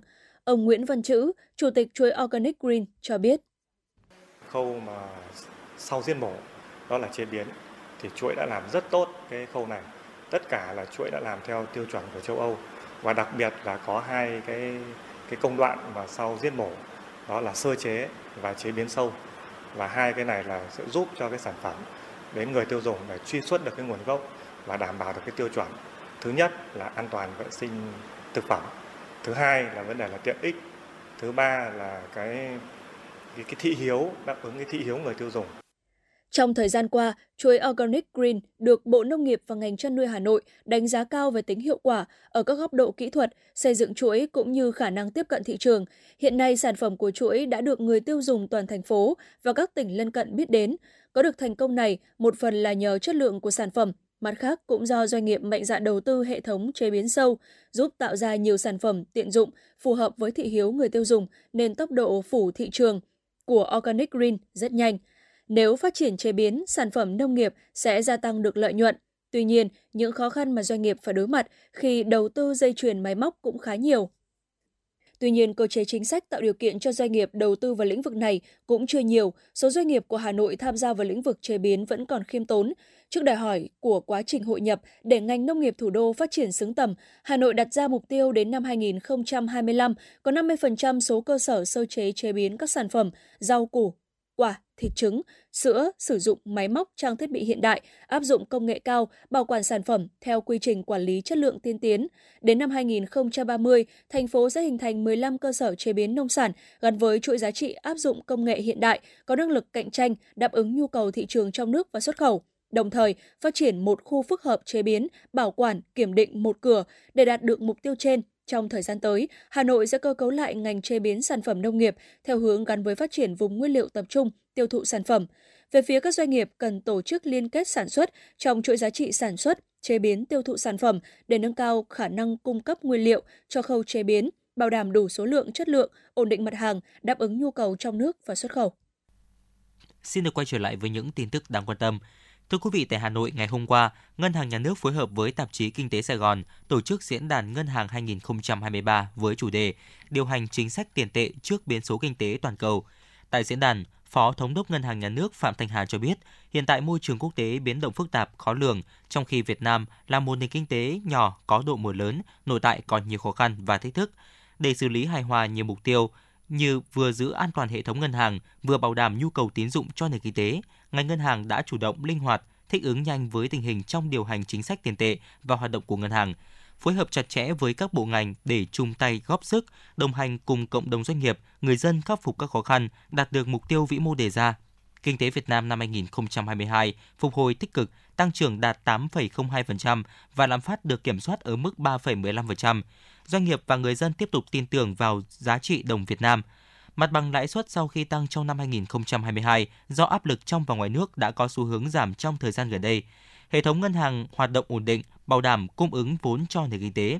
Tại diễn đàn, các đại biểu tập trung phân tích, làm rõ bức tranh về tiền tệ, hoạt động ngân hàng, bài học rút ra trong điều hành chính sách tiền tệ năm 2022, cũng như nhận diện khó khăn, áp lực phải đối mặt cho năm 2023. Diễn đàn cũng đề xuất các chính sách nắm bắt cơ hội, khắc phục những khó khăn, thách thức, thực hiện mục tiêu tăng trưởng kinh tế nhanh, bền vững trong năm 2023 và những năm tiếp theo. Chốt phiên giao dịch ngày hôm qua, công ty vàng bạc đá quý Sài Gòn niêm yết giá vàng ở chiều mua vào là 66,50 triệu đồng một lượng, giá bán ra là 67,10 triệu đồng một lượng, cùng giảm 150.000 đồng một lượng ở cả chiều mua vào và bán ra so với mở cửa phiên giao dịch cùng ngày. Chênh lệch giá bán vàng vẫn đang cao hơn giá mua 600.000 đồng một lượng. Cùng thời điểm, tập đoàn Doji niêm yết giá vàng mua vào bán ra ở mức là 66,50 và 67,10 triệu đồng một lượng. So với mở cửa phiên giao dịch ngày 10 tháng 5, giá vàng mua vào và bán ra tại Doji cùng giảm 100.000 đồng một lượng. Chênh lệch giá mua bán vàng tại Doji cũng duy trì ở mức 600.000 đồng một lượng. Bộ Giáo dục và Đào tạo đang lên 3 phương án chỉnh chính phủ hỗ trợ sách giáo khoa cho học sinh phổ thông. Với mức giá bình quân 200.000 đồng một bộ sách, Bộ Giáo dục và Đào tạo đưa ra 3 phương án ngân sách nhà nước hỗ trợ mua sách giáo khoa. Theo đó, sách giáo khoa sẽ được mua và học sinh mượn qua các thư viện trường học. Phương án 1, nhà nước hỗ trợ 70% số học sinh chưa được hưởng chính sách, kinh phí cần có là hơn 2.100 tỷ đồng. 30% học sinh còn lại có thu nhập khá trở lên từ mua sách. Phương án 2, nhà nước hỗ trợ 50% số học sinh chưa được hưởng chính sách, kinh phí nhà nước cần hỗ trợ là hơn 1.500 tỷ đồng. Phương án 3, ngân sách nhà nước hỗ trợ số lượng học sinh có cha mẹ thuộc hộ cận nghèo, số kinh phí dự kiến là hơn 107 tỷ đồng. Bộ Giáo dục và Đào tạo sẽ tiếp tục xin ý kiến Bộ Tài chính, các cơ quan liên quan về cân đối ngân sách, cơ chế hỗ trợ sách giáo khoa cho học sinh mượn, xin ý kiến Thủ tướng Chính phủ. Trong số hơn 17 triệu học sinh năm học tới, có hơn 15 triệu em chưa được hưởng chính sách hỗ trợ sách giáo khoa. Ủy ban nhân dân thành phố Hà Nội vừa có quyết định số 2595 QĐ UBND phê duyệt chỉ giới đường đỏ tuyến đường Đặng Thái Mai giai đoạn 1, tỷ lệ 1 trên 500 thuộc quận Tây Hồ. Tuyến đường dài khoảng 1,3 km, có điểm đầu giao với đường Xuân Diệu, điểm cuối tại khu biệt thự Tây Hồ. Hướng tuyến được xác định trên cơ sở đường Đặng Thái Mai hiện có, phù hợp với quy hoạch phân khu đô thị khu vực Hồ Tây và phụ cận A6 và các tuyến đường khu vực đã được Ủy ban nhân dân thành phố duyệt. Về tính chất, đoạn tuyến từ đường Xuân Diệu đến ngõ 35 đường Đặng Thái Mai là trục không gian cảnh quan của khu vực bán đảo Quảng An. Quy mô mặt cắt ngang đường được chia thành hai đoạn. Đoạn 1, từ điểm đầu giao với đường Xuân Diệu đến ngõ 35, đường Đặng Thái Mai có mặt cắt ngang điển hình 93,6 m, gồm đường giao thông hai bên, mỗi bên rộng từ 19 đến 21 m, lòng đường 15 m, vỉa hè rộng từ 4 đến 6 m trục không gian cảnh quan ở giữa rộng 51,6 m. Đoạn 2 tiếp theo đoạn 1 đến điểm cuối tuyến có mặt cắt ngang điển hình 20,5 m, gồm lòng đường 11,25 m và vỉa hè hai bên, mỗi bên là 4,625 m. Thưa quý vị và các bạn, những năm vừa qua, việc thực hiện công tác dân tộc, các chương trình chính sách dân tộc trên địa bàn thành phố được bảo đảm kịp thời, đúng đối tượng. Trong đó, chương trình mục tiêu quốc gia về phát triển kinh tế xã hội vùng đồng bào dân tộc thiểu số và miền núi của thủ đô được triển khai hiệu quả, góp phần nâng cao đời sống vật chất và tinh thần của người dân. Đây là tiền đề quan trọng để triển khai hiệu quả các chương trình chính sách dân tộc thiểu số trong năm 2023. Trên địa bàn thành phố hiện có gần 108.000 người dân tộc thiểu số thuộc 50 dân tộc sinh sống đan xen cùng người Kinh ở 30 trên 30 quận huyện thị xã, chiếm 1,3% dân số toàn thành phố. Thành phố đã triển khai nhiều chương trình chính sách dân tộc nhằm hỗ trợ chăm lo đời sống vật chất cũng như tinh thần của đồng bào dân tộc thiểu số, miền núi trên địa bàn. Nhờ đó, tỷ lệ hộ nghèo là người dân tộc thiểu số chỉ còn 0,53%, thu nhập bình quân trên 50 triệu đồng một người một năm. Hiện nay, 100% xã vùng dân tộc miền núi đạt chuẩn nông thôn mới. Trong giai đoạn 2021-2022, huyện Quốc Oai được thành phố Hà Nội bố trí 235,5 tỷ đồng nâng cấp cơ sở hạ tầng nông thôn cho hai xã miền núi Phú Mãn và Đông Xuân. Trong đó Đông Xuân là một trong hai xã vùng đồng bào dân tộc thiểu số miền núi của thủ đô không có hộ nghèo. Kinh tế phát triển, đời sống văn hóa tinh thần của người dân được quan tâm nhiều hơn, không chỉ chú trọng phát triển kinh tế, xã Đông Xuân còn triển khai nhiều giải pháp lưu giữ, bảo tồn và phát huy giá trị văn hóa của đồng bào dân tộc Mường. Đối với xã Phú Mãn, từ khi xây dựng nông thôn mới, kinh tế phát triển nên đời sống vật chất tinh thần của người dân Phú Mãn được cải thiện đáng kể. Từng bước giảm khoảng cách với các xã trên địa bàn huyện. Ông Bùi Văn Long, Phó Bí thư Đảng ủy xã Đông Xuân và ông Đinh Công Nhật, Phó Chủ tịch Ủy ban nhân dân xã Phú Mãn, huyện Quốc Oai cho biết. À, để tiếp tục mà xây dựng và giữ vững cái danh hiệu văn hóa thì trong những năm qua thì tất cả các ờ, nhà văn hóa thì cũng đã được các cấp quan tâm đầu tư xây dựng. Cơ sở vật chất thì cũng cơ bản đáp ứng được ờ, sinh hoạt của bà con nhân dân trên địa bàn. Một số những cái ờ, văn hóa nét truyền thống của người mường cũng đã được gìn giữ và phát huy.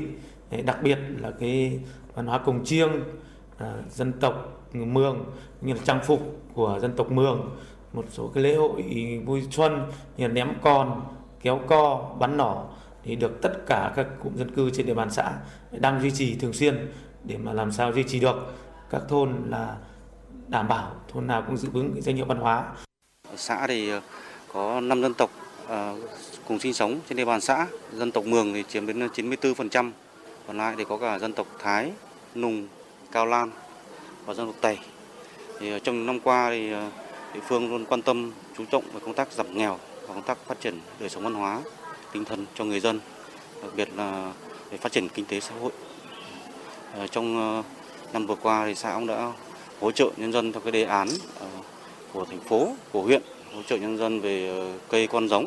Đặc biệt là hiện nay thì xã cũng đăng ký cái sản phẩm ô cốp với cái sản phẩm chủ yếu là lợn bản địa và thanh long ruột đỏ.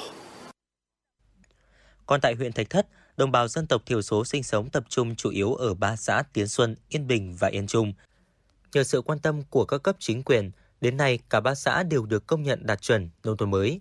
Theo Chủ tịch Ủy ban Nhân dân xã Tiến Xuân Đinh Công Long, xã hoàn thành xây dựng nông thôn mới năm 2014 và đang tiếp tục đầu tư kinh phí xây dựng nông thôn mới nâng cao. Hiện nay, do xã nằm trong quy hoạch vùng lõi đô thị vệ tinh Hòa Lạc, nên định hướng của địa phương là tiếp tục chuyển dịch cơ cấu lao động từ sản xuất nông nghiệp sang phát triển dịch vụ và các ngành nghề phi nông nghiệp. Xã Tiến Xuân cũng đặt mục tiêu hàng năm dạy nghề và giới thiệu cho từ 300 đến 400 lao động làm việc ở các nhà máy xí nghiệp trong khu công nghệ cao Hòa Lạc, các cụm điểm công nghiệp trên địa bàn huyện Thạch Thất.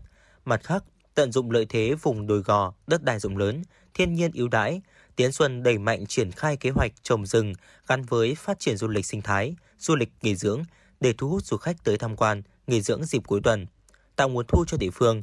Ngoài ra, trong dự toán đầu tư xây dựng nông thôn mới nâng cao giai đoạn 2021-2025, Tiến Xuân tiếp tục được huyện Thạch Thất ưu tiên đầu tư các công trình giao thông, cơ sở vật chất trường học, nhà văn hóa, khu vui chơi, giải trí nhằm kết nối đồng bộ với các hạ tầng khu đô thị vệ tinh Hòa Lạc và phụ cận.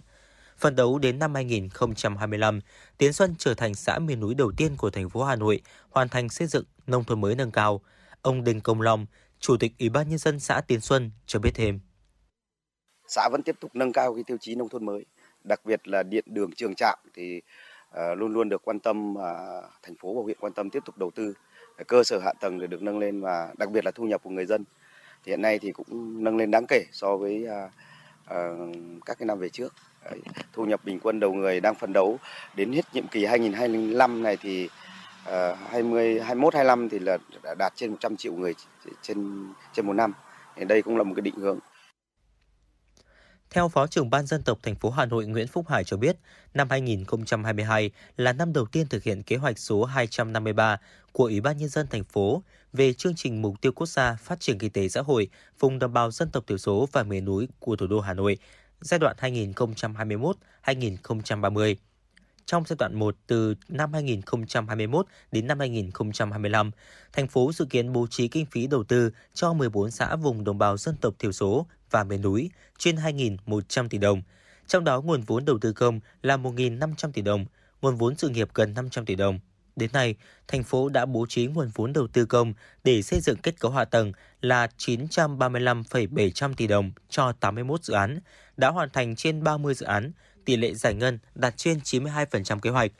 Nguồn vốn sự nghiệp mà thành phố bố trí là 5,879 tỷ đồng, tỷ lệ giải ngân đạt 100% theo kế hoạch. Cùng với đó, thành phố cũng đã ban hành chính sách đặc thù hỗ trợ giảm nghèo bền vững như trợ cấp hàng tháng cho đối tượng không có khả năng thoát nghèo và hỗ trợ bảo hiểm y tế, học phí, chi phí học tập. Thành phố còn hỗ trợ thêm 30% mức đóng bảo hiểm xã hội tự nguyện đối với người thuộc hộ nghèo và 25% đối với người thuộc hộ cận nghèo, 10% đối với các đối tượng khác. Đẩy mạnh phong trào xây dựng đời sống văn hóa, làng văn hóa để góp phần xây dựng bản sắc, giàu mạnh, văn minh, hiện đại. Ông Nguyễn Phúc Hải, Phó trưởng ban dân tộc thành phố Hà Nội cho biết thêm. Cái phong trào xây dựng gia đình văn hóa, làng văn hóa ở vùng dân tộc thiểu số đang là một cái phong trào rất mạnh mẽ trong nhân dân vùng đồng bào dân tộc thiểu số là một trong các cái giải pháp chung để đẩy cái, cái tình hình kinh tế xã hội ở vùng dân tộc thiểu số à, góp phần và xây dựng à, cái, thực hiện cái chương trình phát triển à, nông thôn mới thì đến hiện nay là đã có 8 trên 13 xã vùng dân tộc thiểu số là đạt chuẩn nông thôn mới. Với cái chúng tôi xác định rằng là gia đình văn hóa, làng bản, thôn văn hóa là một nền tảng vững chắc trong củng cố khối đại đoàn kết toàn dân và đẩy nhanh cái, cái sự hòa nhập giữa vùng dân tộc thiểu số với đồng bằng và vùng đô thị để góp phần xây dựng thủ đô và đất nước à, ngày càng phát triển giàu mạnh và văn minh. Để thực hiện tốt các chương trình chính sách đối với đồng bào dân tộc thiểu số của thành phố trong thời gian tới, Phó Chủ tịch thường trực Ủy ban nhân dân thành phố Lê Hồng Sơn yêu cầu các đơn vị liên quan tiếp tục thực hiện tốt kế hoạch số 253 triển khai thực hiện chính sách dân tộc của trung ương và thành phố, đảm bảo đầy đủ kịp thời, đúng đối tượng. Cần chủ động phối hợp với các sở ban ngành có liên quan và Ủy ban nhân dân các huyện vùng đồng bào dân tộc thiểu số trong việc thực hiện công tác dân tộc và chính sách dân tộc trên địa bàn. Theo bạn, thứ gì tạo nên sự tự tin cho chúng ta khi nói chuyện? Cách ăn nói hay là ngôn ngữ cơ thể? Với tôi, đó là nụ cười. Cảm ơn các bác sĩ của nhà khoa Quang Hưng đã giúp tôi có được bí quyết chinh phục người mình thích. một nụ cười tự nhiên và rạng rỡ. Thật chẳng ngờ, nhà khoa Quang Hưng đã giúp tôi hoàn thiện mình trở nên tự tin hơn mỗi khi giao tiếp với đối tác, khách hàng với một nụ cười đầy rạng rỡ và thu hút. Nhà khoa Quang Hưng đã tiếp thêm tự tin cho những nụ cười thêm tươi. Sứ mệnh tiếp thêm tự tin cho nụ cười. Nhà khoa Quang Hưng tin cậy điểm 10, thay đổi bản thân nâng tầm giá trị mỗi người. Tới ngay nhà khoa Quang Hưng đây, tư vấn chăm sóc tận tình. Y bác sĩ chuyên môn cao thấu hiểu tâm tình, thiết bị hiện đại phục vụ hết mình. Tới ngay nhà khoa Quang Hưng để tự tin là chính mình. Hiện nay, Nha khoa Quang Hưng đang có chương trình thăm khám và điều trị miễn phí các bệnh răng miệng cho trẻ em dưới 12 tuổi. Hãy ghé ngay Nha khoa Quang Hưng tại số 4 lô A32, cổng chào khu đô thị Gelesimco A, An Khánh, Hoài Đức, Hà Nội hoặc số 150 Phan Đình Phùng, thị trấn Phùng hay ngã ba chợ Tân Lập, Đan Phượng. Chi tiết liên hệ 024 777 06699 hoặc truy cập website nha khoa quang hưng.com.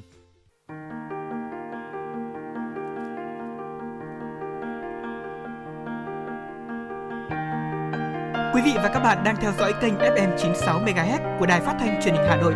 Hãy giữ sóng và tương tác với chúng tôi theo số điện thoại 024 3773 6688. FM 96 đồng hành trên mọi nẻo đường.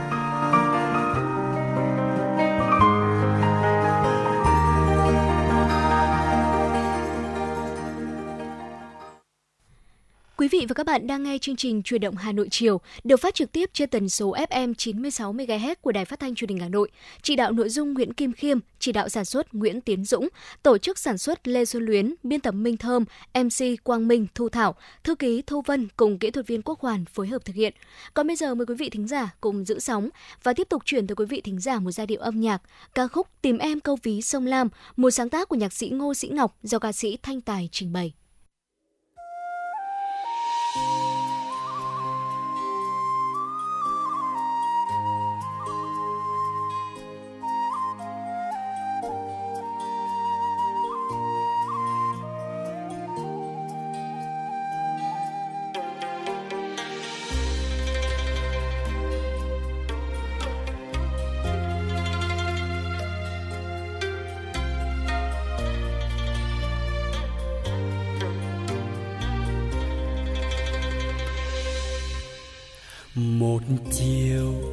Dòng sông lam, anh gọi em cô gái lai đò.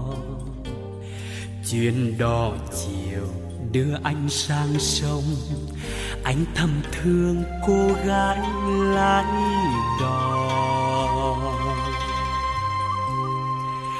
Ngày ngày anh sang thăm em, nhà em bên lớn anh ở bên bồi câu đời, câu chờ, đôi ta thương nhau. Trên dòng sông im bóng chẳng thể một câu vì anh trao, nửa câu vì em thương. Cù sắn cù khoai mồ hôi chát mặn thương anh rồi, nhớ đợi nghe em chiều về, cánh cò lội bên sông cô lái đò xưa nay tròn mười tám. Bao năm tháng trôi qua, bao mùa xuân chờ đợi, rằng anh không về, năm tháng đời chờ mong, rằng anh nọ về nọ về bên em. Ơi, câu anh trao mùa xuân anh trở lại. Em sang sông lấy chồng, bỏ mặc bên đó xưa. Quên câu thương, câu chờ lỡ hẹn người ơi. Nắng chiều về sao diều gọi trắng lên. Tiếng hò gọi em, cô lái đò ngày ấy. Anh nhớ cùng em trên con đê nhỏ, trên cánh đồng tôm cá còn thương nhau. Anh trở về, tìm lại đò xưa.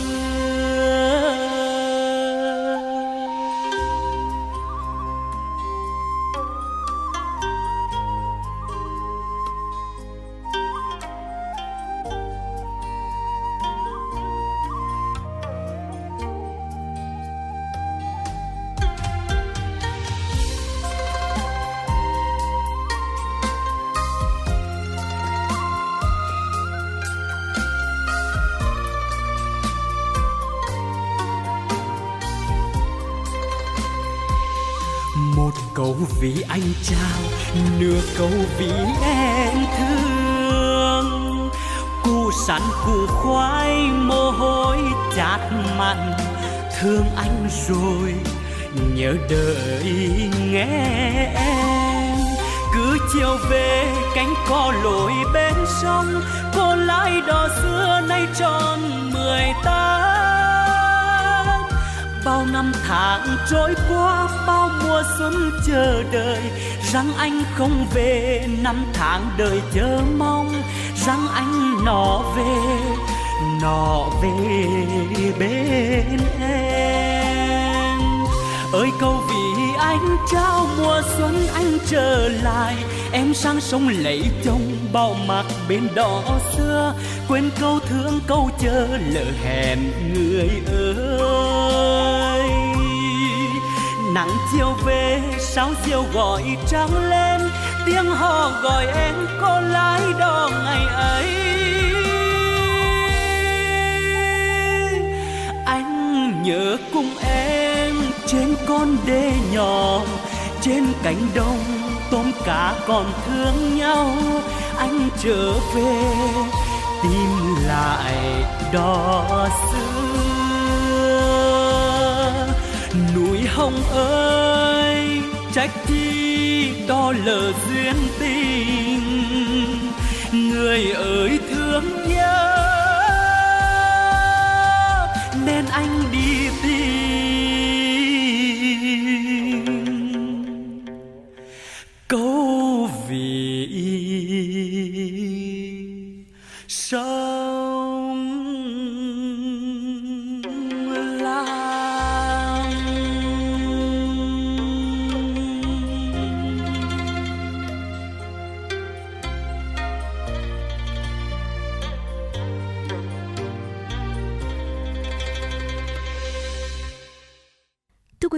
Bạn, sau hơn 10 năm thực hiện chương trình xây dựng nông thôn mới, đến nay huyện Thanh Trì thành phố Hà Nội đã hoàn thành thẩm định nông thôn mới đối với 15 xã.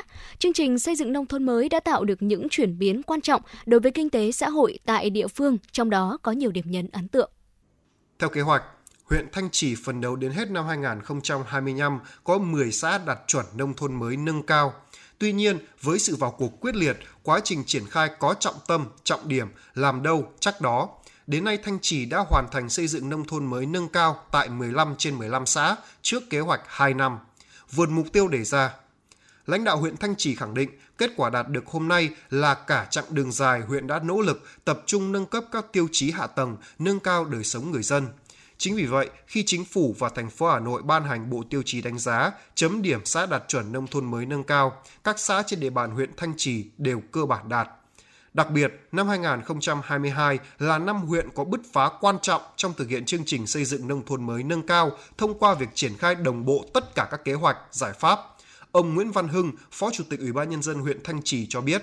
Huyện đã triển khai đồng bộ tất cả các kế hoạch, các giải pháp để tuyên truyền vận động người dân và cụ thể hóa bằng các kế hoạch và những công việc, phần việc cụ thể phù hợp với cả khả năng và điều kiện của từng khu dân cư, từng địa bàn dân cư. Và cũng nhờ sự quyết liệt, nhất quán cho công tác lãnh đạo, chỉ đạo, đến nay người dân Thanh Trì được thụ hưởng cơ sở hạ tầng ngày một hiện đại, có nhiều cơ hội việc làm và tăng thu nhập cho bản thân.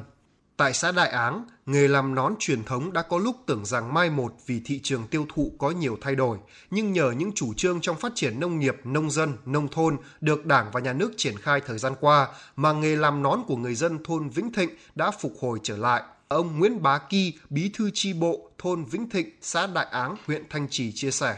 từ cái được thành phố công nhận và đặc biệt là cái SEA Games 22 thì cái việc quảng bá sản phẩm của thôn Vĩnh Thịnh ra đến coi như thế là trên hệ thống thương mại thương mại điện tử thì cái sản phẩm lại càng ngày càng được coi như thế là nhiều nơi coi như thế là ờ, tiêu dùng Nhắc đến Đại Áng, không thể không nhắc tới vựa nuôi trồng thủy sản của thành phố.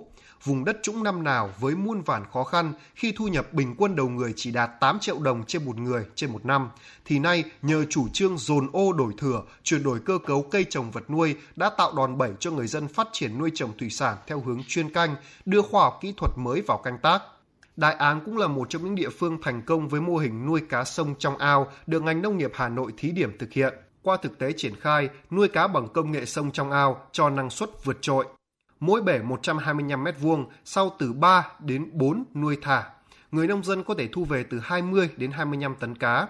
Các sản phẩm sau khi đánh bắt sẽ được đưa vào dây chuyền pha lóc, sơ chế, tạo ra sản phẩm hàng hóa có giá trị cao, đáp ứng nhu cầu thị trường. Ông Cao Đình Thanh Hải, Giám đốc Hợp tác xã Thủy sản Công nghệ cao Đại Áng cho biết. Nói về cái giá trị thứ nhất là khi mà đưa cái sản phẩm trực tiếp ở Hợp tác xã nuôi trồng và sơ chế chế biến thì cũng đã tạo được con việc làm cho trên 20 lao động ở trong khu vực nhà máy chế biến tại đây. Cái thứ hai là về cái giá trị kinh tế thì đã tạo thêm từ 50 đến 70% giá trị tăng thêm đối với các cái sản phẩm mà khi bán ra thị trường. Ngoài ra nữa thì đối với ờ, tổng doanh thu ở đây thì một năm thì hiện tại nhà xưởng đang đạt tầm từ 15 đến 20 tỷ đồng.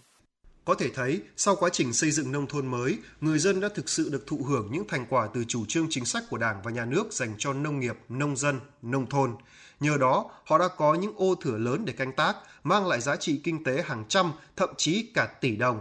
Tại vùng đất trũng thấp của huyện Thanh Trì, cách đây 10 năm, người nông dân loay hoay với đủ loại cây trồng nhưng chẳng thể đủ ăn, bởi thu nhập từ cây lúa, củ khoai chẳng đáng là bao nhưng từ khi có chủ trương dồn điền đổi thừa, các ô thửa nhỏ dồn thành mảnh ruộng lớn, mở ra cơ hội đưa cây trồng mới vào canh tác. Giờ đây, những cánh đồng cam quất xuất hiện ngày một nhiều ở huyện Thanh Trì. Ông Phùng Minh Thanh, trưởng thôn 1 xã Vạn Phúc, huyện Thanh Trì cho biết. Được thành phố và huyện quan tâm thì toàn bộ những công trình giao thông nông thôn hoặc là à, nội đồng thì đều được đầu tư cho bà con như vậy là sản xuất thuận tiện vận chuyển cái nông sản của mình À, được à, tới các thị trường để tiêu thụ là sau rồi độ thừa nó thành những khổ lớn thì nhân dân đã thâm canh và cải tạo không còn trồng à, những cái cây trồng năng suất À, thấp à, đến bây giờ nhân dân đã chuyển sang tức là trồng toàn bộ những cây cảnh phục vụ cho cái thị trường Tính đến nay, thu nhập bình quân đầu người các xã nông thôn mới nâng cao của Thanh Trì đều đạt mức bình quân từ 65 triệu đồng trên một người trên một năm trở lên giá trị canh tác trên 1 hecta đạt từ 170 triệu đồng. Chủ trương phát triển nông nghiệp, nông dân nông thôn của Đảng và Nhà nước đã mở ra cơ hội phát triển mới cho các làng quê ngoại thành Hà Nội và tạo sức bật cho Thanh Trì bứt phá vươn lên.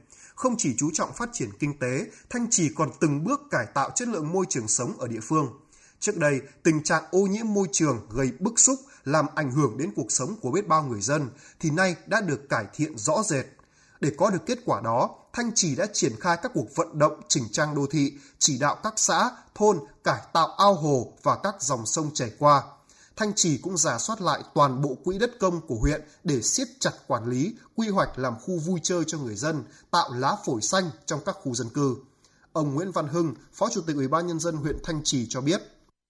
Thanh Trì trong ngày qua là không có ngày thứ bảy nghỉ và có những ngày thứ bảy xanh, toàn huyện cả hệ thống trị gia quân tổng dọn vệ sinh môi trường các dòng sông, các khu à, đất gây ô nhiễm môi trường. Và Thanh Trì cũng có một đề án giả soát toàn bộ các quỹ đất công của huyện để đưa vào quản lý cũng như là kè cải tạo ao hồ kết hợp trồng cây xanh, tạo khu vui chơi cho người dân và tạo ra những cái nã phổi xanh nhỏ xinh trong lòng các khu làng xóm dân cư hiện hữu. Nếu như năm 2021, huyện Thanh Trì mới có một xã hoàn thành xây dựng nông thôn mới nâng cao là Liên Ninh, thì đến nay huyện đã có thêm 14 xã đạt 100% số xã xây dựng nông thôn mới nâng cao. Kết quả này đã giúp huyện về đích vượt thời gian so với mục tiêu xây dựng nông thôn mới nâng cao trước 2 năm. Theo ông Ngọ Văn Ngôn, Phó Tránh chuyên trách Văn phòng điều phối chương trình xây dựng nông thôn mới Hà Nội, Thời gian tới, huyện Thanh Trì cần tập trung phát huy tối đa các lợi thế về địa lý, giao thông và quy hoạch phát triển đô thị, xác định cụ thể các nhiệm vụ trọng tâm, khâu đột phá, lựa chọn những lĩnh vực thế mạnh để tập trung phát triển kinh tế xã hội. Cùng với sự chỉ đạo quyết liệt, sâu sát để thực hiện song song hai nhiệm vụ, xây dựng nông thôn mới kiểu mẫu gắn với việc hoàn thiện các tiêu chí để xã lên phường, huyện lên quận trong thời gian tới. Xin được tiếp tục với những tin tức đáng quan tâm. Thưa quý vị, tại hội nghị cấp cao ASEAN lần thứ 42 đang diễn ra tại Indonesia, các nhà lãnh đạo ASEAN đã thông qua tuyên bố về phát triển hệ sinh thái xe điện của khu vực. Theo đó, tuyên bố tại hội nghị cấp cao ASEAN lần thứ 42 nhấn mạnh vai trò quan trọng của việc sử dụng xe điện như một phần trong nỗ lực của ASEAN nhằm giảm phát thải khí nhà kính, đẩy nhanh quá trình chuyển đổi năng lượng, khử carbon trong giao thông đường bộ, đạt mục tiêu trung hòa carbon, cải thiện an ninh năng lượng ở từng nước và trong toàn khu vực – tuyên bố cam kết phát triển hệ sinh thái xe điện khu vực có sự tham gia của tất cả các quốc gia thành viên ASEAN nhằm hỗ trợ việc sử dụng xe điện và thúc đẩy ngành công nghiệp xe điện tại các quốc gia thành viên, xây dựng ASEAN thành trung tâm sản xuất xe điện toàn cầu và hỗ trợ tăng trưởng kinh tế bền vững trong khu vực. Bên cạnh đó, tuyên bố cũng khuyến khích hài hòa các tiêu chuẩn khu vực đối với hệ sinh thái xe điện, đào tạo và chứng nhận dựa trên các tiêu chuẩn quốc tế nhằm tăng cường chuỗi giá trị xe điện tại khu vực, tăng cường thuận lợi hóa thương mại cũng như bảo đảm khả năng tương tác và di chuyển xuyên biên giới. Các nhà lãnh đạo ASEAN nhất trí tìm kiếm hợp tác liên kết phát triển hệ sinh thái xe điện, tạo môi trường đầu tư kinh doanh thuận lợi để thu hút đầu tư, tối ưu hóa việc sản xuất và sử dụng các vật liệu và nguồn năng lực bền vững, tăng cường an ninh năng lượng khu vực, thúc đẩy sử dụng năng lượng tái tạo trong lĩnh vực giao thông, loại bỏ dần động cơ đốt trong truyền thống và chuyển sang phương tiện không phát thải và giải quyết vấn đề tài chính để hỗ trợ phát triển hệ sinh thái xe điện khu vực. Thưa quý vị, một nghệ nhân làm bánh ở thành phố Pune, phía Tây Ấn Độ đã được vinh danh bởi sách kỷ lục thế giới vì đã tạo ra một chiếc bánh lớn nhất mô tả một cung điện Ấn Độ. Cấu trúc bánh tạo nên mô hình quần thể cung điện của Ấn Độ nặng 200 kg. Cô Prachidev, nghệ nhân làm bánh cho biết, tác phẩm của cô được lấy cảm hứng từ các cung điện khác nhau của Ấn Độ. Ý tưởng là tạo ra một tác phẩm hùng vĩ và tôn vinh kiến trúc của Ấn Độ. Trước đó thì cô Dev cũng đã lập kỷ lục thế giới khi làm ra chiếc bánh thuần chay lớn nhất hình nhà thờ lớn Milan của Italy.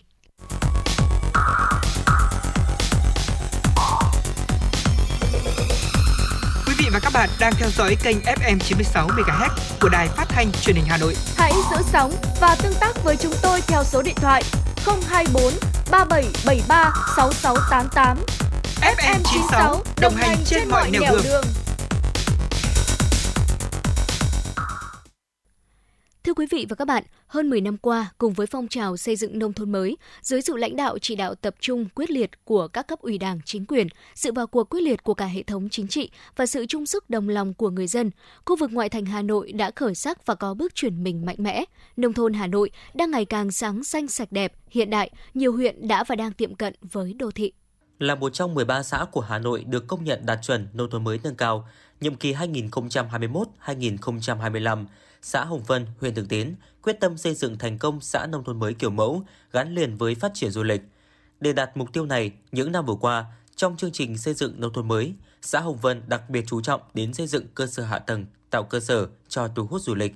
Bên cạnh đó, các công trình văn hóa, di tích lịch sử được nâng cấp và trùng tu. Xã cũng chú trọng tổ chức đào tạo nguồn nhân lực, đa dạng các sản phẩm du lịch đặc trưng của xã như các sản phẩm nông sản, hoa cây cảnh, dịch vụ tham quan, cắm trại, nghỉ dưỡng, tìm hiểu, nghiên cứu về văn hóa, làng nghề, nông nghiệp. Tổ chức phát động và thực hiện tốt hai phong trào lớn là xây dựng cảnh quan, môi trường xanh sạch đẹp và xây dựng người Hồng Vân thân thiện, mến khách. Ông Nguyễn Hải Đăng, Bí thư Đảng ủy xã Hồng Vân, huyện Thường Tín chia sẻ là phấn đấu là từ nay đến năm 2025 là xã Hồng Vân sẽ trở thành xã nông thôn mới kiểu mẫu thế và mang một cái tính chất rất đặc thù riêng của thủ đô Hà Nội. Và một điều đặc biệt nữa là sẽ phấn đấu Hồng Vân là trở thành à, một cái điểm đến du lịch hấp dẫn ở trong thành phố và du khách của các tỉnh bạn. Đấy cũng là cái mục tiêu mà chúng tôi muốn là biến cái cái kinh tế à, à, xanh tức là kinh tế là lấy thương mại dịch vụ du lịch làm kinh tế mũi nhọn của một cái xã mà trước đây xuất phát điểm là một xã thuần nông. Không chỉ với Hồng Vân, nét chung dễ dàng nhận thấy ở các vùng nông thôn Hà Nội, đó là làng quê đang sáng xanh sạch đẹp và văn minh hơn mỗi ngày. Để có được những đổi thay đó, mỗi địa phương có cách làm rất riêng. Đơn cử như từ nhiều năm nay, huyện Đan Phượng tổ chức cuộc thi giữ gìn thôn tổ dân phố sáng xanh sạch đẹp an toàn. Với việc xây dựng kế hoạch cụ thể, kiểm tra, giám sát thường xuyên, hàng tháng, quý, năm có tổng kết để động viên khen thưởng những thôn làng làm tốt, huyện đã tạo không khí thi đua sôi nổi, nhân dân chủ động xây dựng khu dân cư nơi mình sinh sống. Năm 2022, huyện đã trao thưởng cho 213 thôn cụm tổ dân phố có thành tích trong cuộc thi với tổng kinh phí hơn 870 triệu đồng. Cuộc thi được nhân dân hưởng ứng tích cực với tổng kinh phí xã hội hóa hơn 30 tỷ đồng và hàng vạn ngày công của nhân dân, góp phần xây dựng cảnh quan nông thôn sáng xanh sạch đẹp. Ông Nguyễn Thạc Hùng, Phó Chủ tịch Ủy ban nhân dân huyện Đan Phượng cho biết. Cái đổi thay rõ nét nhất đối với huyện Đan Phượng thứ nhất là cái diện mạo nông thôn của huyện Đan Phượng nó hoàn toàn thay đổi. Nếu như cách đây 10 năm những người đi xa quê 15 bây giờ quay về không nhận thấy cái hình hài của quê hương mình cũ nữa. Và thứ hai là đời sống vật chất và tinh thần của nhân dân được cải thiện rõ rệt, nó tăng lên.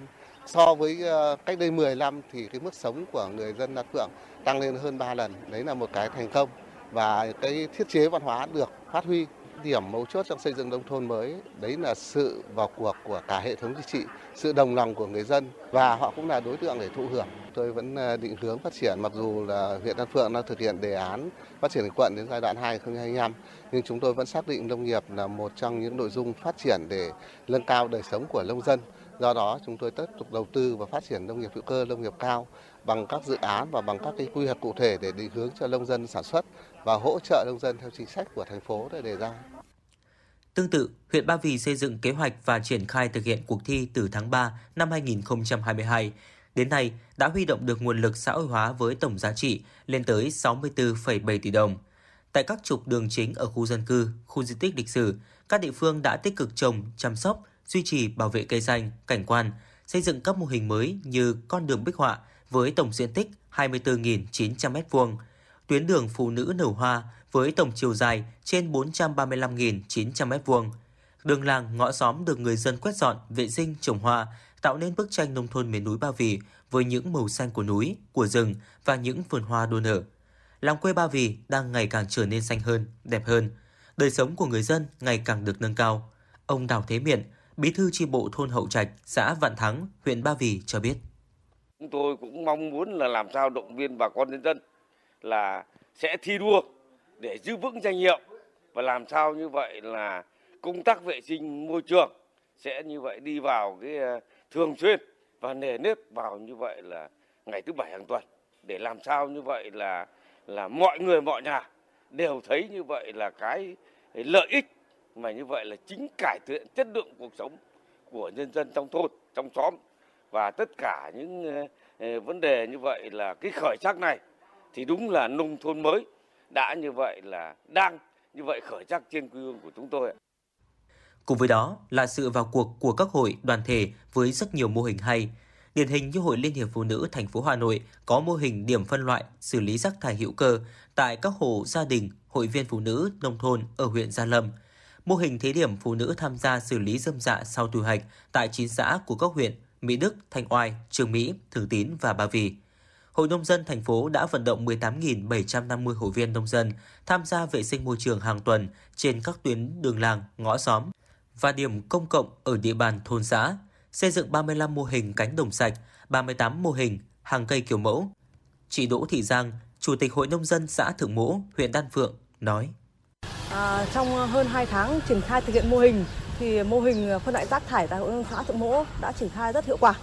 Ờ, hội dân xã Thượng Mỗ cũng rất mong ờ, mô hình được nhân rộng ra các chợ khác, ờ, vì mới đây cũng chỉ mới có 3 chợ làm điểm.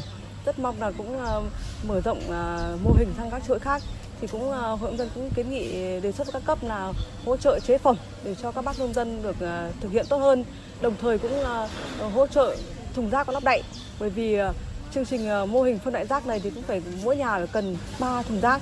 Nên là cái đó cũng là một vấn đề ờ, ờ, để chúng tôi ờ, tuyên truyền hỗ trợ các bác ừ, nông dân tích cực tham gia cái mô hình phân loại rác. Với sự chỉ đạo sát sao từ thành ủy, ủy ban nhân dân thành phố đến các địa phương, sự vào cuộc của các tổ chức chính trị xã hội và nhân dân. Đến nay, Hà Nội đã hoàn thành xây dựng nông thôn mới cấp xã, có 111 xã nông thôn mới nâng cao, 20 xã nông thôn mới kiểu mẫu, 15 trên 18 huyện thị xã đạt chuẩn nông thôn mới. Thu nhập bình quân đầu người khu vực nông thôn đạt 56,3 triệu đồng một người một năm. Có một số huyện thu nhập cao như Thạch Thất 91 triệu đồng một người một năm, Đan Phượng 73 triệu đồng một người một năm, Hoài Đức 72 triệu đồng một người một năm. Công tác chăm sóc sức khỏe cho nhân dân, phòng chống dịch bệnh có nhiều tiến bộ. 100% trạm y tế xã có bác sĩ công tác tại trạm, 94,27% thôn có nhà văn hóa. Ngoại thành Hà Nội đang khởi sắc từng ngày, đặc biệt có 5 huyện không còn hộ nghèo, đó là Đan Phượng, Đông Anh, Gia Lâm, Hoài Đức và Thanh Trì. Đây cũng là những địa phương đã tiềm cận gần với tiêu chí đô thị và đang trên lộ trình để trở thành quận. Quý vị vừa đón nghe phóng sự khởi sắc vùng nông thôn ngoại thành được thực hiện bởi phóng viên truyền động Hà Nội. Ngay sau đây xin mời quý vị cùng đến với một giai điệu âm nhạc ca khúc Giận mà thương, một sáng tác của nhạc sĩ Trần Hoàn do ca sĩ Anh Thơ và Việt Hoàn trình bày.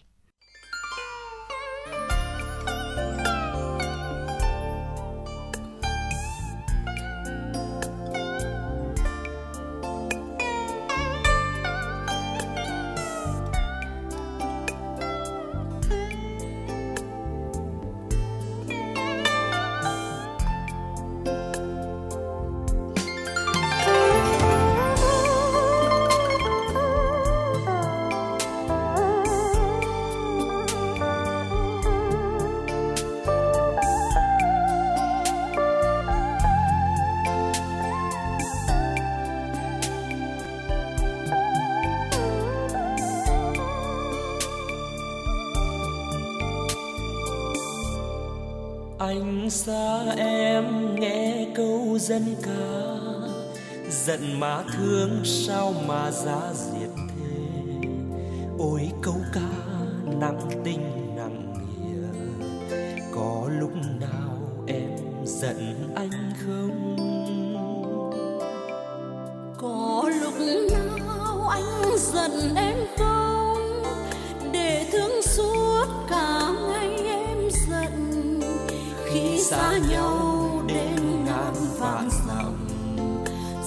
chẳng con mà thương rộng dài thế.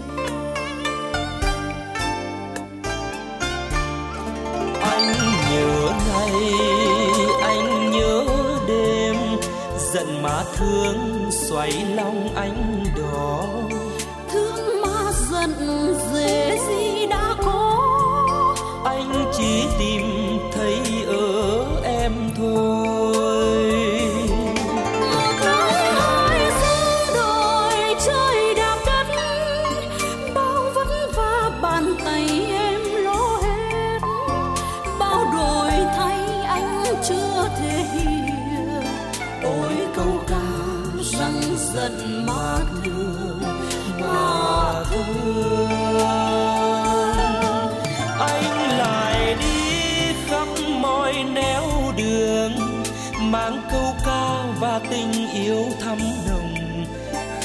주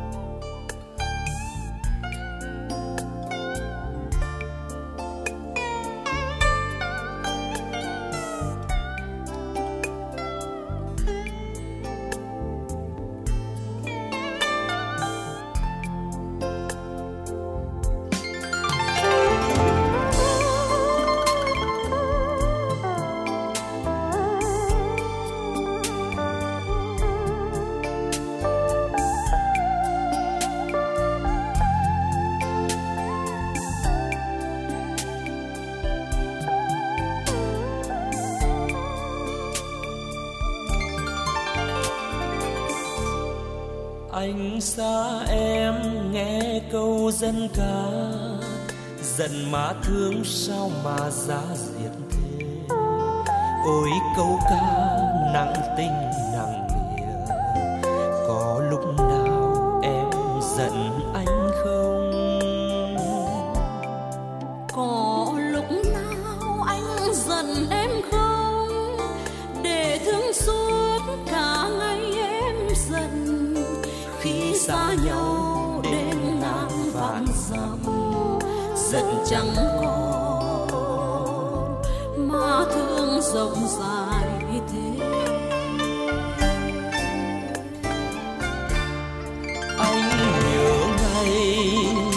nhớ đêm giận má thương xoay lòng anh đỏ. Thương má giận dễ gì đã có anh chỉ tìm thấy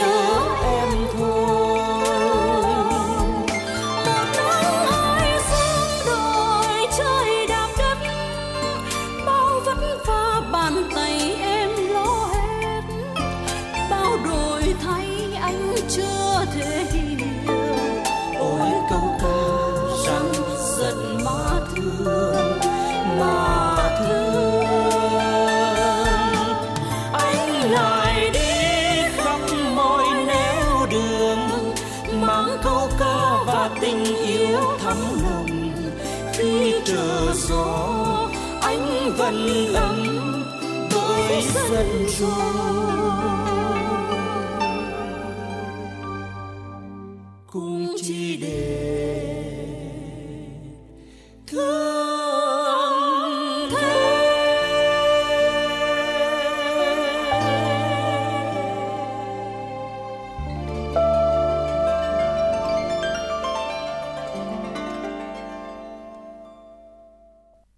Thính giả thân mến, tới đây thời lượng của chương trình truyền động Hà Nội chiều ngày hôm nay xin phép được khép lại. Thế nhưng mà chúng ta vẫn sẽ luôn gặp lại nhau vào khung giờ quen thuộc từ 16 đến 18 giờ. Quý thính giả hãy ghi nhớ số điện thoại của chương trình 024 3773 6688 và fanpage FM 96 Thời sự Hà Nội để có thể cùng nhau tương tác. Còn bây giờ thì Quang Minh và Thu Thảo thân mến chào tạm biệt.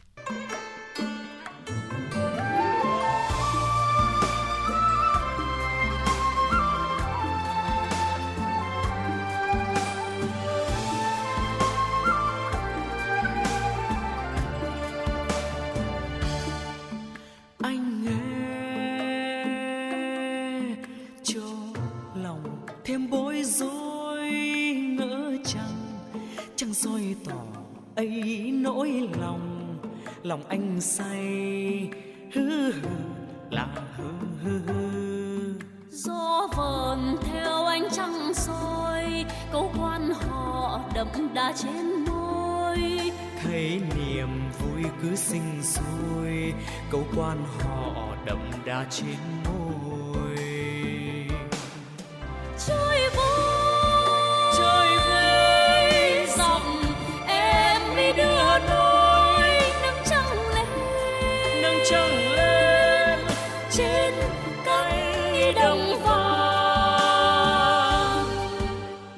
sông xưa con đò vẫn đợi. Bóng ai in trên dòng sông trăng? Có nghe em ca lời rõ bạn, cháy lên.